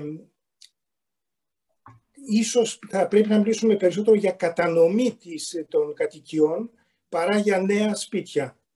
Ε, γιατί σε άλλες χώρες, βλέπε Παρίσι, βλέπε μεγάλες άλλες πόλεις, η, κατη, η κατοικία είναι πολύ ισχυρότερος και δυσκολότερος παράγοντας ε, αρνητικά για τη δημιουργία ενός νοικοκυριού. Και η τρίτη μου παρατήρηση, ερώτηση είναι για τη μετανάστευση Μιλούμε συνολικά για τη μετανάστευση, αλλά μέσα στη μετανάστευση, μέσα σε αυτόν τον όρο, ε, υπάρχουν πολλές κατηγορίες, άλλες που ενσωματώνονται γιατί θέλουν να ενσωματωθούν, που ενσωματώνονται ευκολότερα, δυσκολότερα, καθόλου κλπ. Γενικά όμως, δυστυχώς, το παράδειγμα, το παγκόσμιο, αλλά σίγουρα το ευρωπαϊκό, δεν είναι θετικό για, την, για τη θετική και παραγωγική ενσωμάτωση των μεταναστών. Ευχαριστώ πολύ.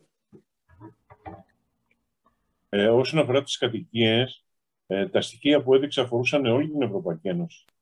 Ε, προφανώς όμως ε, τα ίδια βλέπουμε τα τελευταία χρόνια και στην Ελλάδα. Στην Ελλάδα η τελευταία δεκαετία ήταν ε, πάρα πολύ κακή όσον αφορά τις ευκαιρίες ιδιοκατοίκησης, ιδίως των φτωχών μετοπηλιών.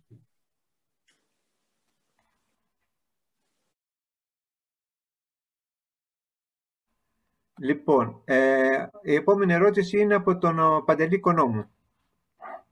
Ε, ήθελα να ευχαριστήσω και εγώ τον κύριο Χρυσοδουλάκη για τα πολύ ενδιαφέροντα στοιχεία που μας έδωσε.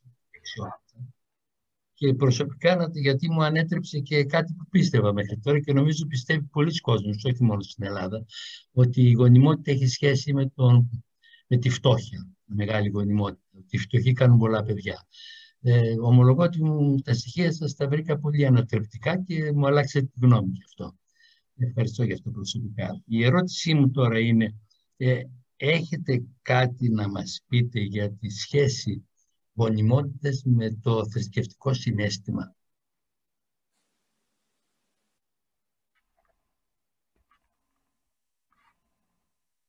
Την τελευταία λέξη. Το θρησκευτικό συνέστημα, τι ρόλο μπορεί να παίξει ή παίζει στη γονιμότητα. Το συνέστημα το εθνικό... Η, η, πίστη, η πίστη των υποψήφιων γονέων. Η θρησκεία. Η θρησκεία.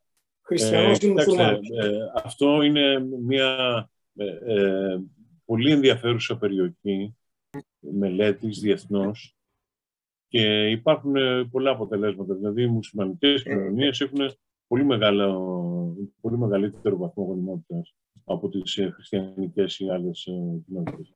Αλλά και μέσα στις χριστιανικές κοινότητες υπάρχουν διαφοροποιήσεις. Άλλο οι καθολικοί, άλλο οι ορθόδοξοι, άλλο οι προτεστάτες. Ε, όπως επίσης και ένας από τους λόγους που η Ανατολική Ευρώπη δεν έχει, ε, είχε πολύ μεγάλη πτώση στους βαθμούς γονιμότητας, μπορεί να οφείλεται στο ότι το θρησκευτικό συνέστημα ήταν πολύ ε, μειωμένο σε σχέση με άλλες ευρωπαϊκές κοινωνίες λόγω των γνωστών συνθηκών που είχαν επικρατήσει μετά το πόλεμο. Υπάρχει μια τέτοια σχέση, ε, η οποία θα πρέπει και αυτή να, να ληφθεί υπόψη.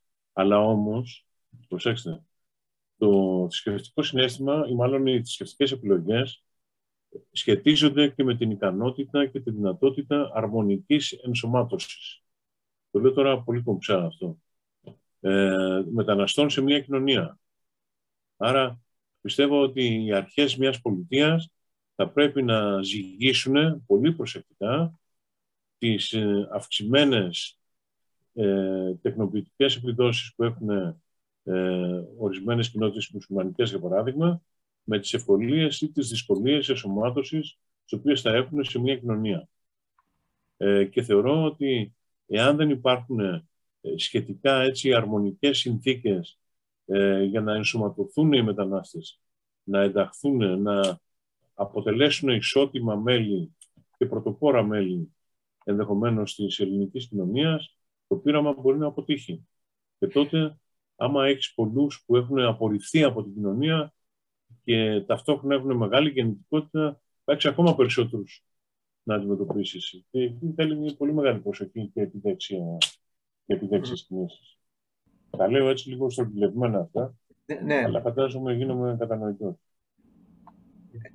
Ναι, το, το, νομίζω ότι το μήνυμα έχει περάσει. Ε, ε, ο κύριος Παπα-Νικολάου, ε, Γιάννη, Καλησπέρα, έχεις το λόγο. Ε, καλησπέρα σε όλους. Ε, καλησπέρα Νίκο. Ευχαριστώ πολύ για την ε, πολύ ωραία και περιστατωμένη παρουσίαση. Λοιπόν, ένα πολύ σύντομο σχόλιο σε κάτι που είπε πριν ε, κάποιος ε, προηγούμενος ομιλητής, νομίζω ο κύριος Οικονομίδης. Ίσως το θέμα ένταξης και μείωσης γονιμότητας έχει να κάνει με αυξανόμενη αστικοποίηση. Δεν ξέρω αν αυτό μπορεί να ευσταθεί.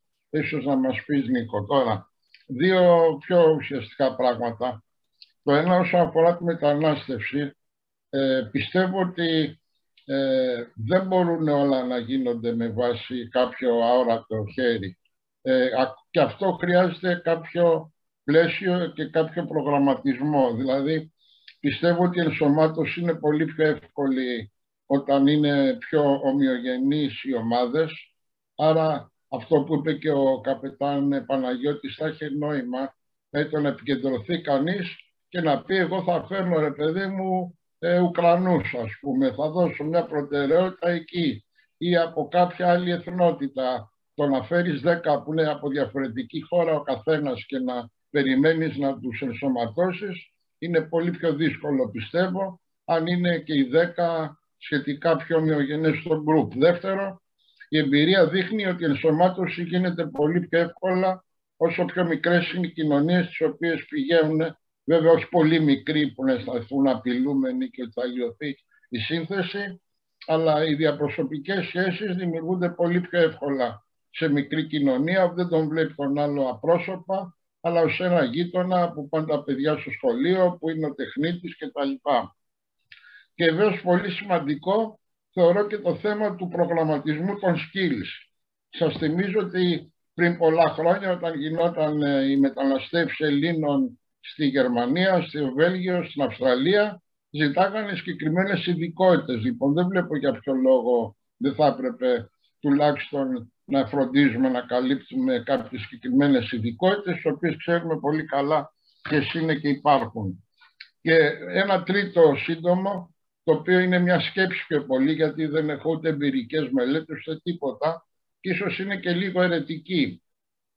Ο μεν πληθυσμός τη Ελλάδος από πλευράς ε, Ελλήνων πολιτών μπορεί να πέφτει.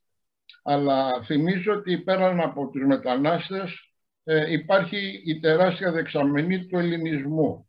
Και όταν έχουμε άλλα 10 εκατομμύρια Ελλήνων ε, ή ελληνικής καταγωγής που ζουν εκτός Ελλάδος, εφόσον ε, οι ψηφιακοί μετανάστες ε, μας απέδειξαν ότι αλλού μπορεί να ζεις και αλλού να εργάζεσαι, πιστεύω ότι με μια κατάλληλη πολιτική θα μπορούσε ενδεχομένως κάποιο μερίδιο από αυτούς οι οποίοι ζουν εκτός ελληνικών συνόρων να προσφέρουν υπηρεσίες στην ελληνική αγορά εργασίας. Και πιστεύω αυτό είναι το ζητούμενο, διότι η μείωση του πληθυσμού αναλύεται σε συγκεκριμένες επιπτώσεις, δηλαδή λιγότερα resources ενδεχομένως, λιγότερη φορολογία, λιγότερη αγορά. Λοιπόν, η μεν, ε, ε, το input μπορεί να καλυφθεί από πουδήποτε και να ζει κάποιος ενδεχομένως. Ε, η φορολογία δεν καλύπτεται αλλά η αγορά μπορεί να καλυφθεί με την έννοια της αυξημένης ε, παραγωγικότητας και ανταγωνιστικότητας. Αλλά λιγότερη φορολογία ε, σημαίνει και λιγότερη πίεση στις υποδομές, έτσι, διότι ο λιγότερος πληθυσμός σημαίνει ότι ίσως υπάρχει κάποια ελάμφρυση. Άρα, αν τα δει κανείς σε όσα μια ζυγαριά, εγώ κοντολογής λέω ότι ίσως για κάποια μελλοντική έρευνα θα έχει νόημα να δει κανείς ε, πώς μπορεί η τεχνολογία και όλες οι δυνατότητες καινούργιες να αυξήσουν λίγο το constraint και να προσθέσουμε και τα 10 εκατομμύρια του ελληνισμού που είναι εκτός Ελλάδος, άρα τα νούμερα τα οποία από 10 γίνονται 8 να είναι λιγότερο συντριπτικά. Ευχαριστώ πολύ. Ένα σύντομο σχόλιο, αν μου επιτρέπετε, όσον αφορά τους Έλληνες που ζουν εκτός Ελλάδος, αυτό είναι ένα πολύ ενδιαφέρον κεφάλαιο. Ε, θεωρώ ότι το κράτος που το έχει κοιτάξει πολύ, ε, σε, σε βάθος είναι το Ισραήλ, το οποίο έχει ενεργά προγράμματα που αυτοί που οι Ισραηλίτες που ζουν εκτός Ισραήλ πηγαίνουν στο Ισραήλ μία περίοδο κάθε χρόνο, ψηφίζουν εκεί επί τόπου, ε, συμμετέχουν στην οικονομική ζωή, σε επιχειρήσεις τουλάχιστον ένα διάστημα και έχουμε μια ε, πολύ πιο συνεκτική και οργανική σχέση με την ε, κοινωνία. Σε εμάς ε, οι δεσμοί νομίζω ότι είναι πολύ πιο χαλαροί και μακρινοί. Και αυτό είναι κάτι που πρέπει να κοιτάξουμε. Ευχαριστούμε πολύ. Ε, ο κύριος Χατζιμπύρος έχει ζητήσει το λόγο. Κίμωνα. Ναι, καλησπέρα σας και καλή χρονιά ε, γιατί την προηγούμενη φορά δεν συμμετείχα. Ε, ευχαριστούμε πολύ τον Νίκο Χριστοδουλάκη για την ε, εμπεριστατωμένη εισήγηση, τα πολύ ενδιαφέροντα στοιχεία και ε, αυτό που εγώ προσωπικά εκτίμησα ιδιαίτερα ήταν οι, οι προτάσεις που αφορούν τους διάφορους τρόπους όπως η στέγαση παραδείγματος χάρη που μπορεί να είναι αποτελεσματική για την αύξηση του αριθμού των παιδιών ανά οικογένεια.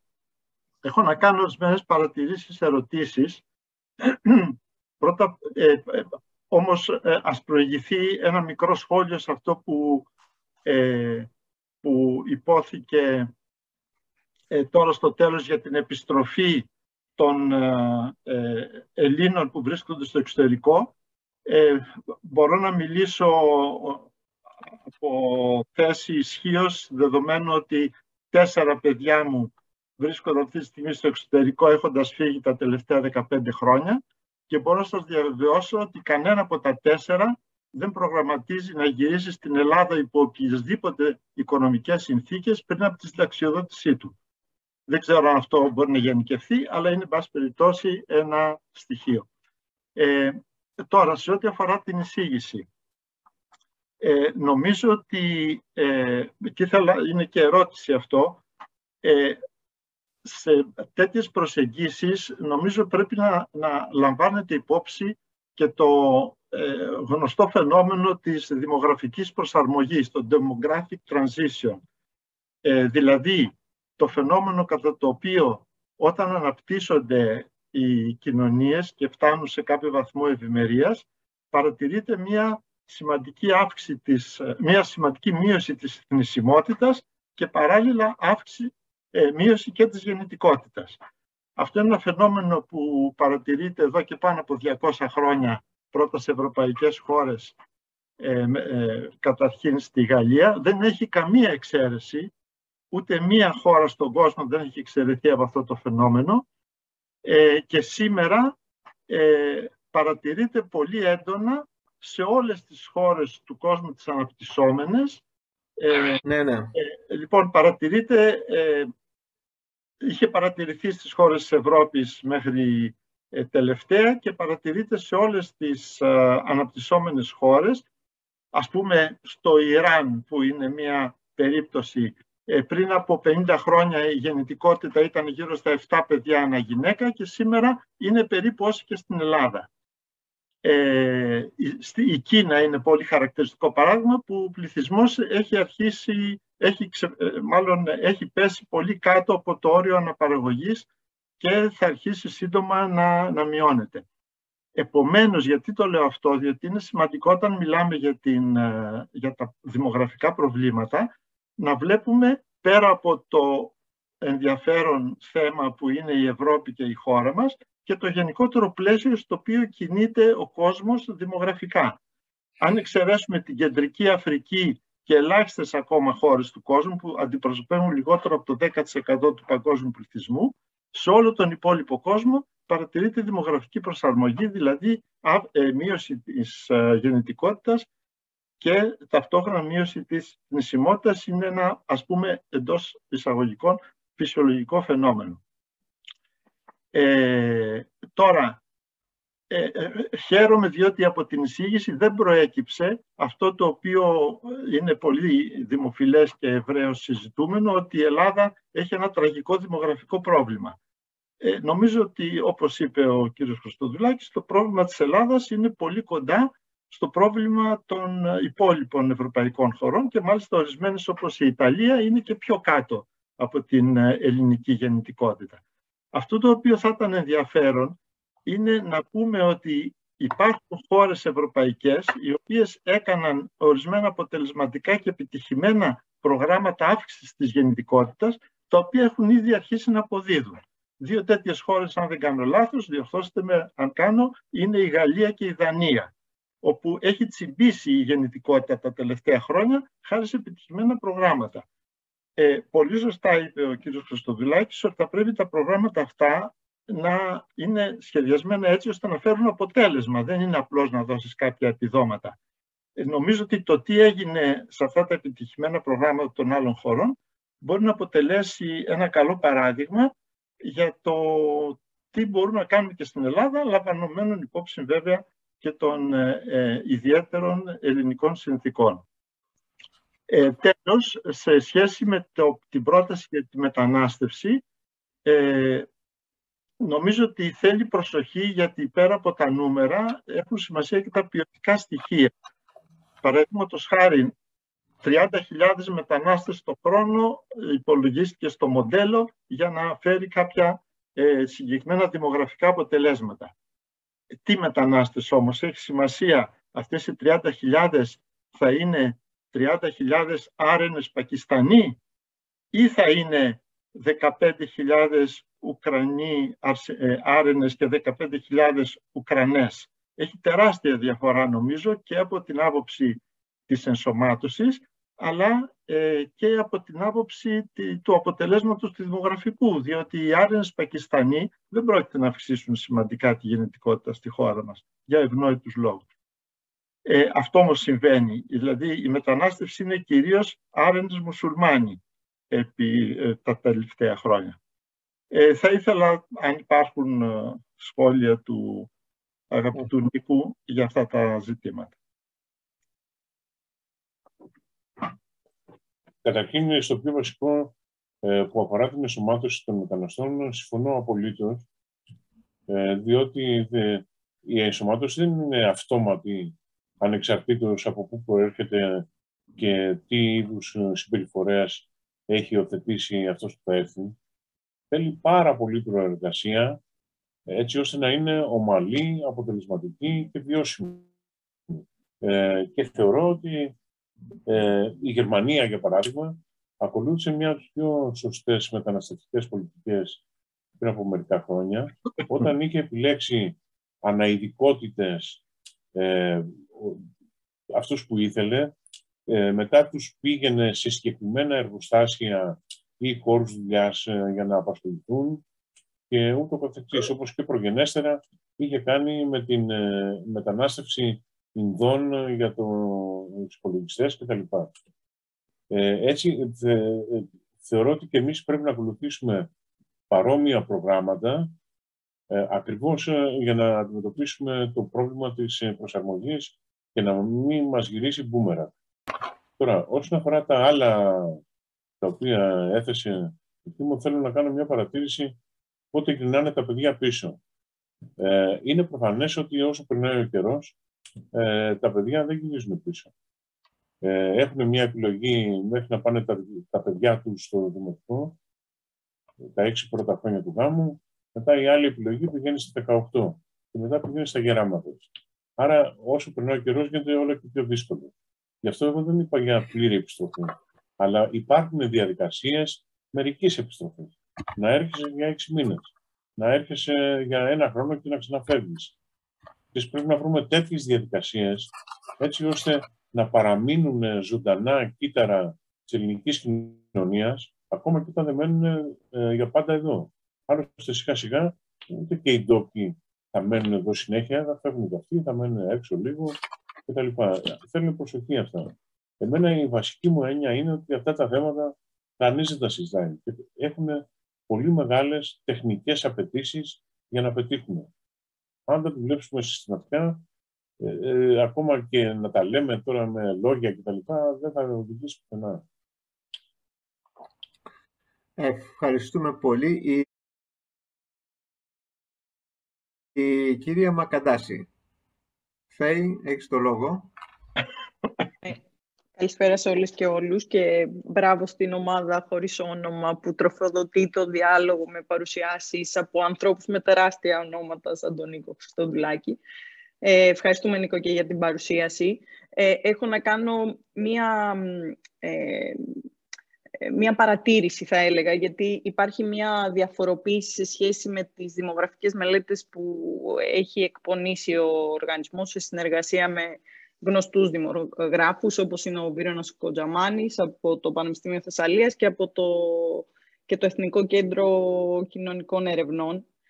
Ε, το πρόβλημα εσείς με τον Χρήστο το εντοπίζετε στο τρίτο παιδί το θεμελιώδες πρόβλημα της πολύ χαμηλής γονιμότητας ε, και το ΕΚΕ και ο Κοντζαμάνης το εντοπίζει στη γύρανση, στη γύρανσή της. Δηλαδή αποκτώνται λιγότερα ε, παιδιά από γυναίκες ολοένα σε μεγαλύτερη ηλικία. Είναι το σύνδρομο της καθυστέρησης της αναβολής. Κατά μέσο όρο οι Ελληνίδες, για να ε, εισφέρω και αυτά τα στοιχεία, ε, οι Ελληνίδες αποκτούν το πρώτο τους παιδί σε ηλικία 30K, 30,6 είναι για την ακρίβεια, ε, ενώ το 2009 ήταν 29, ε, αποκτούσαν το πρώτο παιδί στα 29.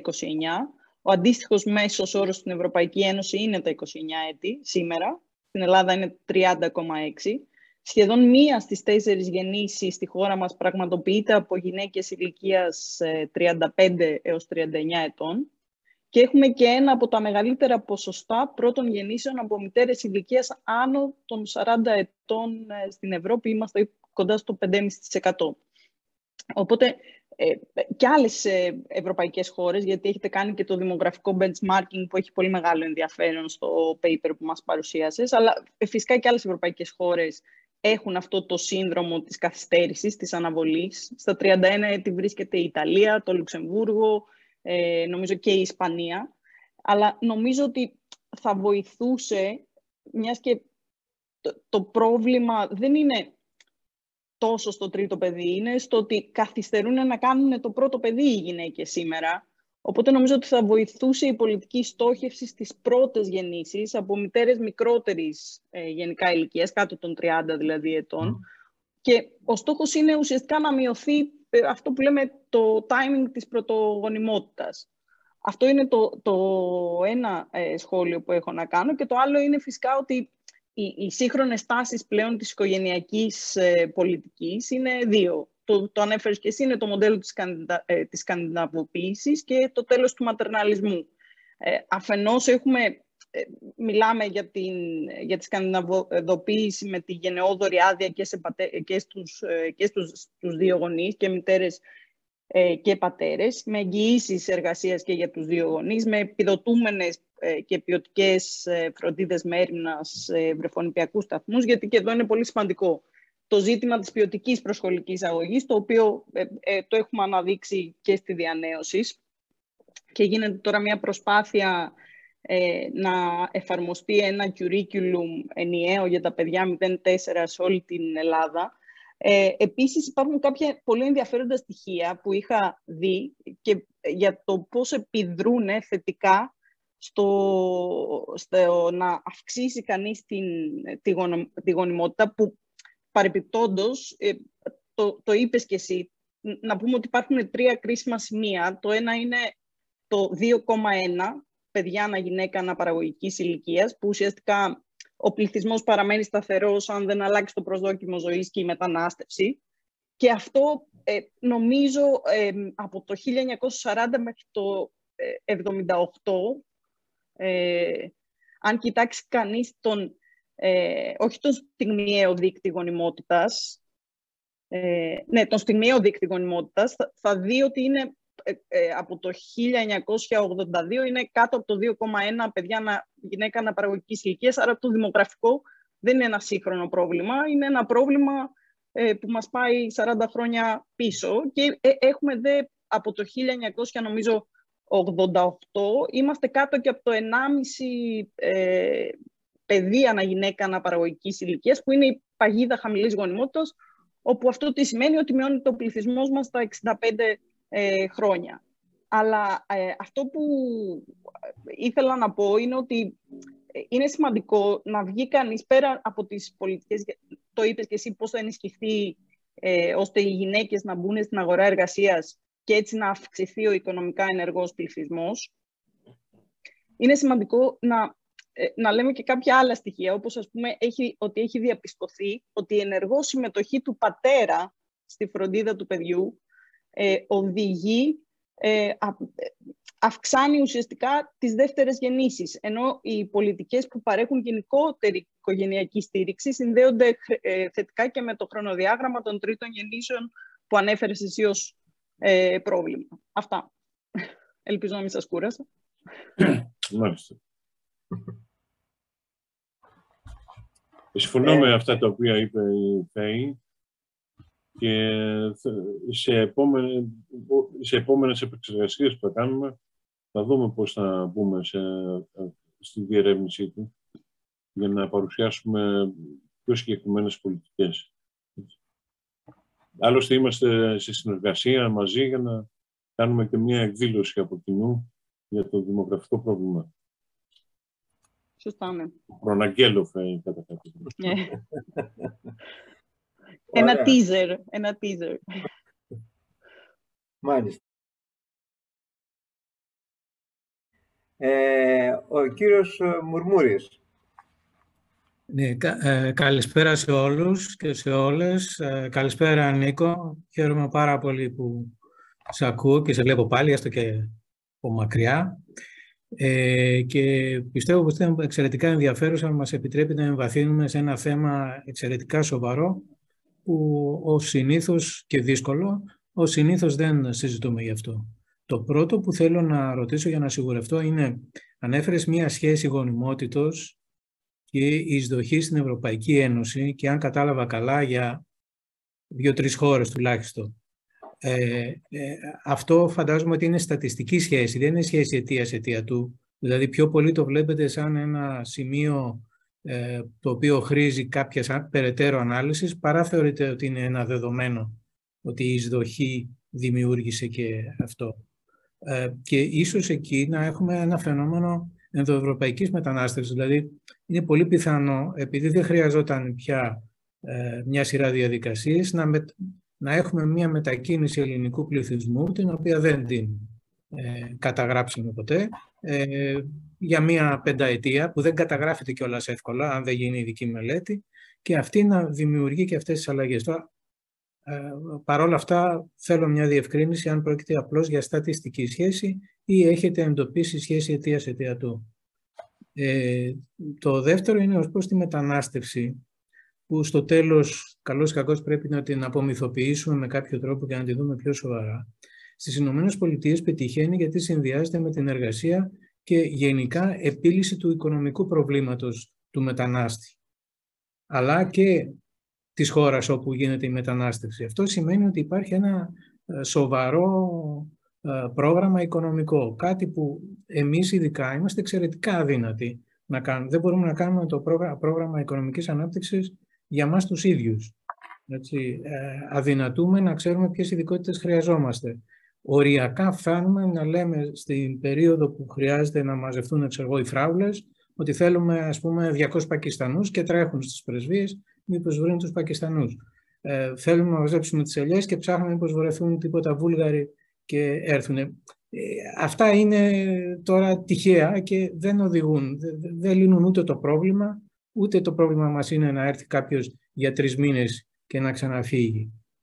Πιστεύω ότι το δημογραφικό με την οικονομική κατάσταση που έχει η χώρα και την ασχέτως τώρα τη λέμε αν πάμε καλά ή δεν πάμε καλά ε, ή με πολιτικά γυαλιά, δεν πάμε καλά.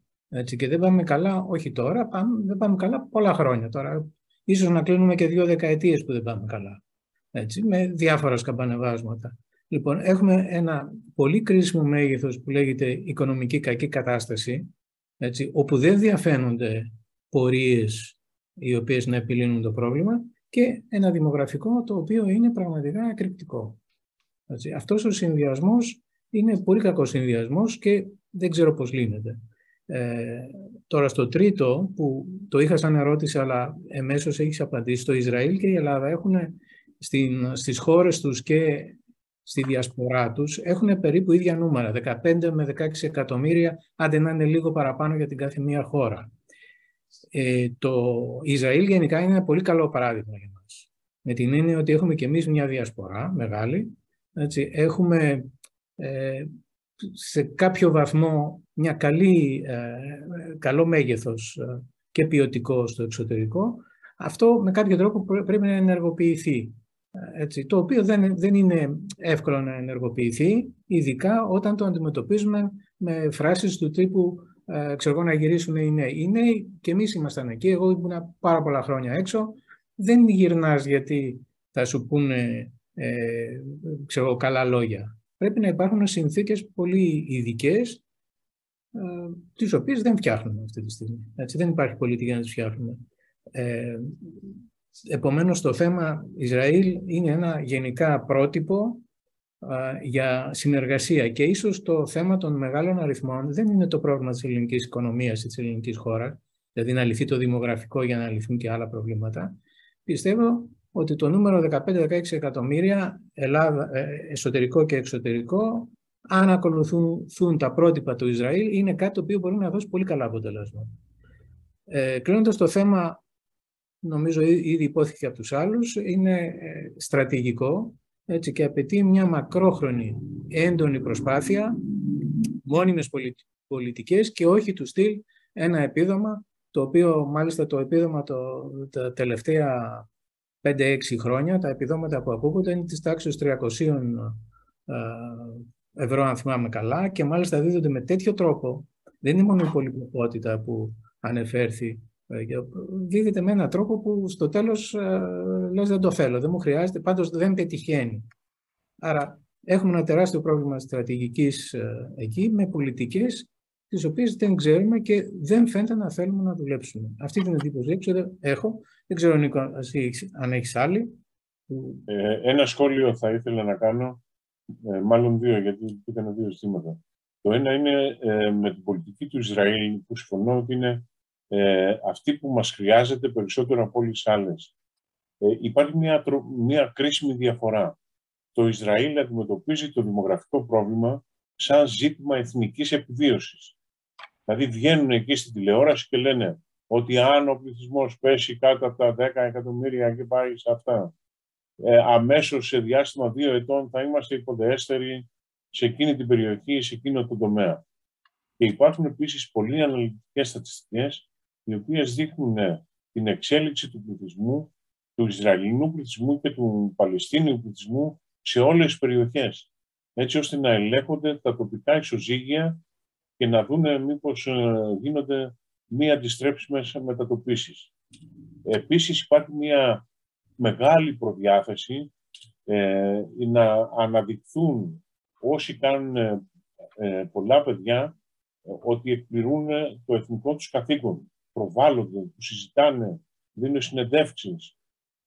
κάτι το πόρο απέχει σε σχέση με αυτά τα οποία γίνονται εδώ. Έτσι, όπου κανένα τέτοιο ε, καμία τέτοια αντιμετώπιση δεν λαμβάνει χώρα. Ε, κατά συνέπεια, ε, πρέπει να διδαχθούμε ε, πολλή πλευρά από την πολιτική πολιτική του Ισραήλ για να την εφαρμόσουμε. Είναι δύσκολο. Δεν είναι, δηλαδή τα, τα κατεστημένα της ελληνικής κοινωνίας με όλα αυτά τα, τα πρότυπα ε, της πατάλης, της ε, ξέφρενης διασκέδασης, όλα αυτά τα, τα ιδιαστικά μοντέλα τα οποία μα, μας έχουν κατακλείσει, Θέλει πολλή δουλειά για να τα ανατρέψει αυτά και να προβάλλεις κάτι άλλο το οποίο έχει μια θετική προοπτική. Έτσι, μην το ξεχνάμε και αυτό. Ε, και εκεί θα είναι η μεγάλη δυσκολία. Γιατί θα στην πέσει όλη η κατεστημένη τάξη που ξέρει μόνο να ξοδεύει και να επιδεικνύεται, θα στην πέσει δεν υπάρχει περίπτωση να βοηθήσει αυτό. Τώρα, όσον αφορά τα στατιστικά και τα οικονομικά, τα έχουμε κάνει και τα δύο. Είναι και στατιστικά, ε, τα έχουμε βρει αυτά, μετά όμως έχουμε κάνει και πολλές οικονομικές εκτιμήσει, πάρα πολλές, και συγκρίσεις αιτιότητα και ούτω καθεξής. Οπότε το έχουμε καλύψει και αυτά στην άποψη. Είναι δηλαδή αρκετά ε, robust τα αποτελέσματα του δίκτυου. Okay, ευχαριστώ πολύ. Ευχαριστούμε πάρα πολύ. Ο κύριος ε, Φωτάκης έχει ζητήσει το λόγο. Λοιπόν, ε, καταρχήν θα ήθελα να σας ευχαριστήσω την ομάδα κυρίως για την φιλοξενία σε μια τόσο σημαντική παρουσίαση του καθηγητή κ. Χριστοδουλάκη. Ε, έχω διάφορες παρατηρήσεις, αλλά δεν θα ήθελα να επεκταθώ πάρα πολύ. Επιγραμματικά θα ήθελα να πω ότι καταρχήν ε, η πρώτη, η πρώτη διαφάνεια που μας παρουσιάστηκε για την ομαδοποίηση των κρατών μενών ανάλογα με την ημερομηνία ένταξης ε, με αφήνει σκεπτικό γιατί ξέρω ότι αυτές οι χώρες έτσι όπως παρουσιάστηκαν στην ομάδα έχουν και άλλα κοινά χαρακτηριστικά μεταξύ τους. Ας πούμε η δημογραφική μετάβαση στη Δυτική Ευρώπη ξεκίνησε πολύ πιο νωρίς από ό,τι στις μεσογειακές χώρες και ιδίως στην Ελλάδα. Επίσης, οι ανατολικές χώρες που είχαν ένα καθεστώς στο οποίο ε, ε, υπήρχε μια μεγαλύτερη ασφάλεια, ε, μπορεί να ήταν πιο φτωχοί, αλλά ήταν ένα άλλο καθεστώς. Αυτό το καθεστώς ε, κάναν παιδιά Κάποια στιγμή υπήρξε μια αναταραχή, δεν ξέρανε πού, πού πηγαίνουν, πού βαδίζουν, αρχίσαν να μεταναστεύσει πράγματα και διαταράχθηκε λιγάκι ο κοινωνικός ιστός και η συμπεριφορά του και μετά ισορρόπησε σε ένα άλλο σημείο. Η Κύπρος δε και η Μάλτα δεν μπορούν να αλλάξουν το μέσο όταν τις ομαδοποιούμε με, με, τις, με τις ανατολικές χώρες. Άρα λοιπόν θα ήμουν λιγάκι πιο προσεκτικός εκεί ε, σε, σε αυτή την ομαδοποίηση. Τώρα, στο θέμα της, ε, των, ε, της πολιτικής για την ενίσχυση της γονιμότητας, ε, συμφωνώ απόλυτα. Δηλαδή, τόσο οι, φορολογικοί, φοροαπαλλαγές όσο και η, και η επιδηματική πολιτική έχουν πολύ περιορισμένα αποτελέσματα ε, και επίσης μελέτες που έχουμε, είχαμε κάνει στην Επιτροπή ε, πάνω σε αυτό το θέμα έδειχναν ότι ακόμα και στις χώρες που έχουν κάποια επίπτωση, στη διάρκεια του χρόνου ε, εξασθενούσε αυτή η επίπτωση. Δηλαδή θεωρείται δεδομένο το, επιδο, το επίδομα και δεν είχε πλέον επίπτωση. Ε, τώρα, ε, το, θέμα της στέγης είναι πολύ σοβαρό και μπαίνει εκεί και ένα ποιοτικό θέμα. Αρκεί να δούμε πώς ζουν οι περισσότερες οικογένειες στα μεγάλα δύο αστικά κέντρα, στα οποία έχει συγκεντρωθεί το 80% του πληθυσμού.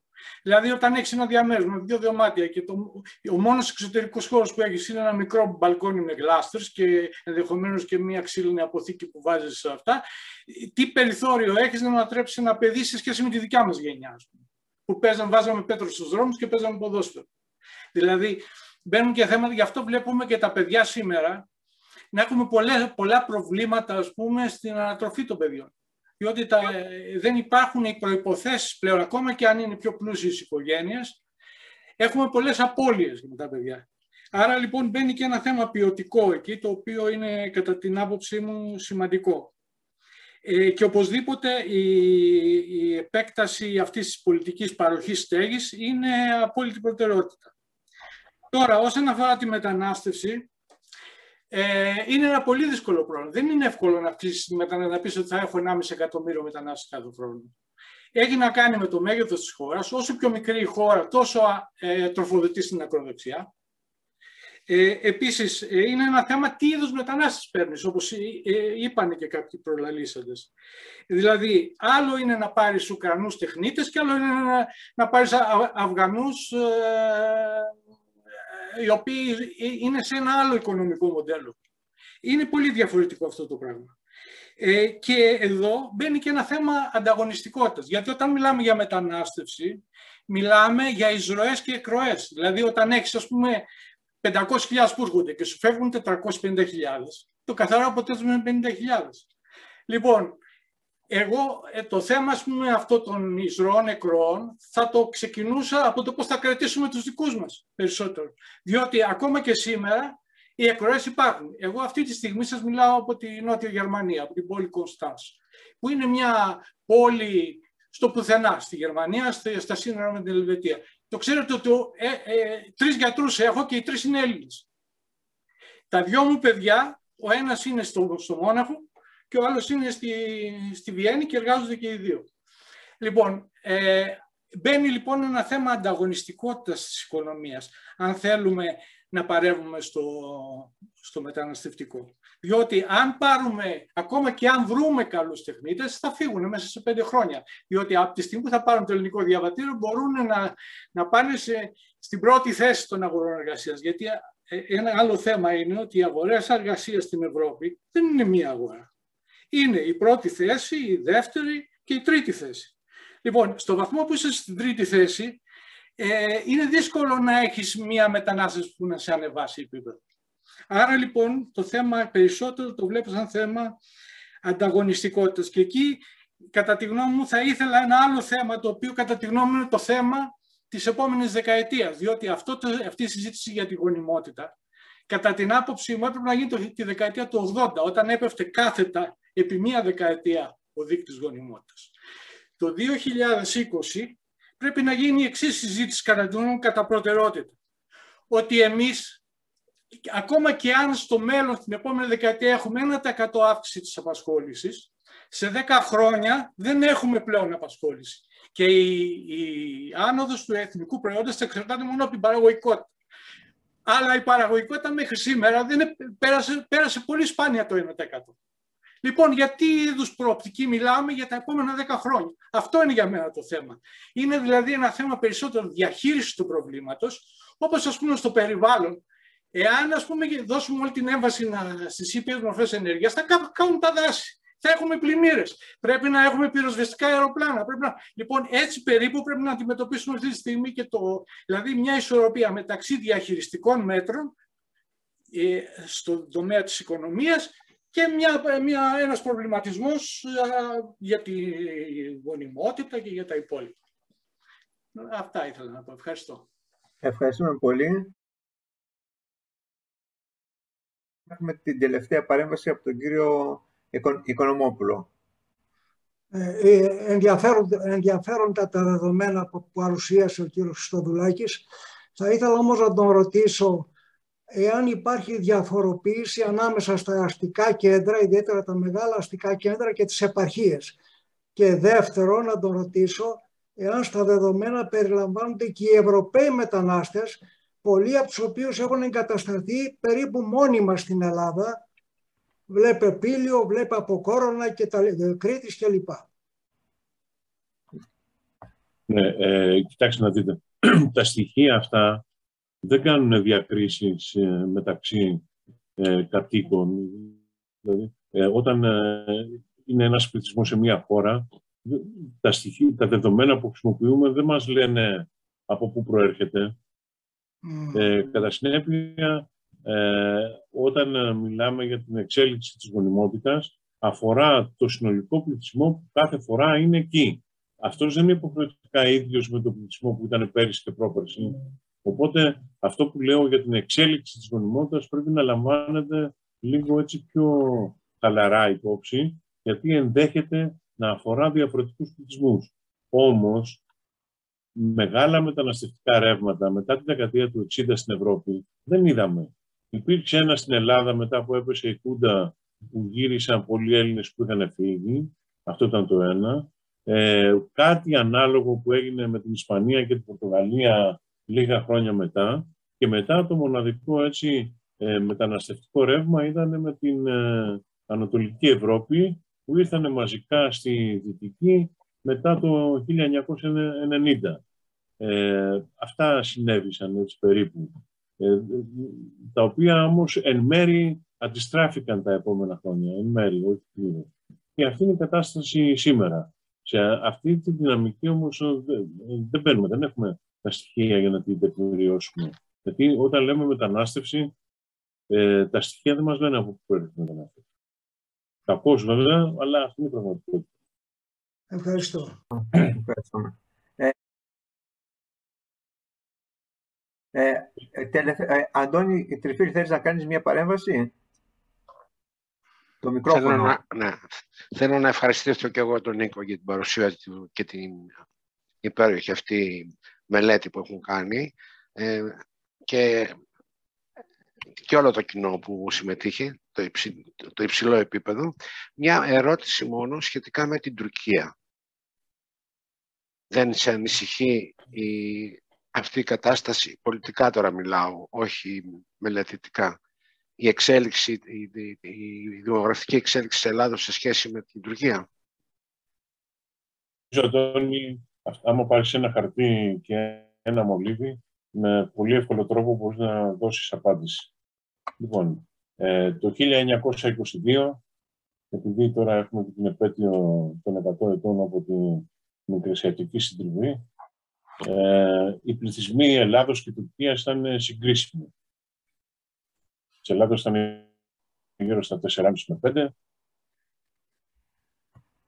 Είναι και ένα πράγμα το οποίο δεν έχουμε αρχίσει να βλέπουμε είναι πώς η διαφορά πληθυσμού ασκεί από μόνη της μία πίεση. Ε, είτε μέσω του πλούτου, γιατί ε, πληθυσμός σημαίνει ότι έχεις και περιφερειακά στοιχεία. Μπορεί να αγοράσεις στον άλλο, έτσι. Μπορεί να μπεις, μπορεί να κάνεις πάρα πολλά πράγματα. Και σιγά σιγά αυτό διαμορφώνει καταστάσεις.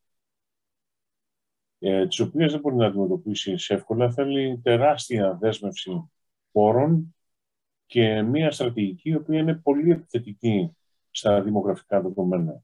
Εν πάση περιπτώσει, ό,τι και να κάνεις όμως, πρέπει να θυμόμαστε ότι οι γυραιέ κοινωνίες, οι γυρασμένες κοινωνίες, δεν μπορούν να αντιμετωπίσουν ανερχόμενες δυναμικές κοινωνίες που είναι εχθρικές απέναντί τους.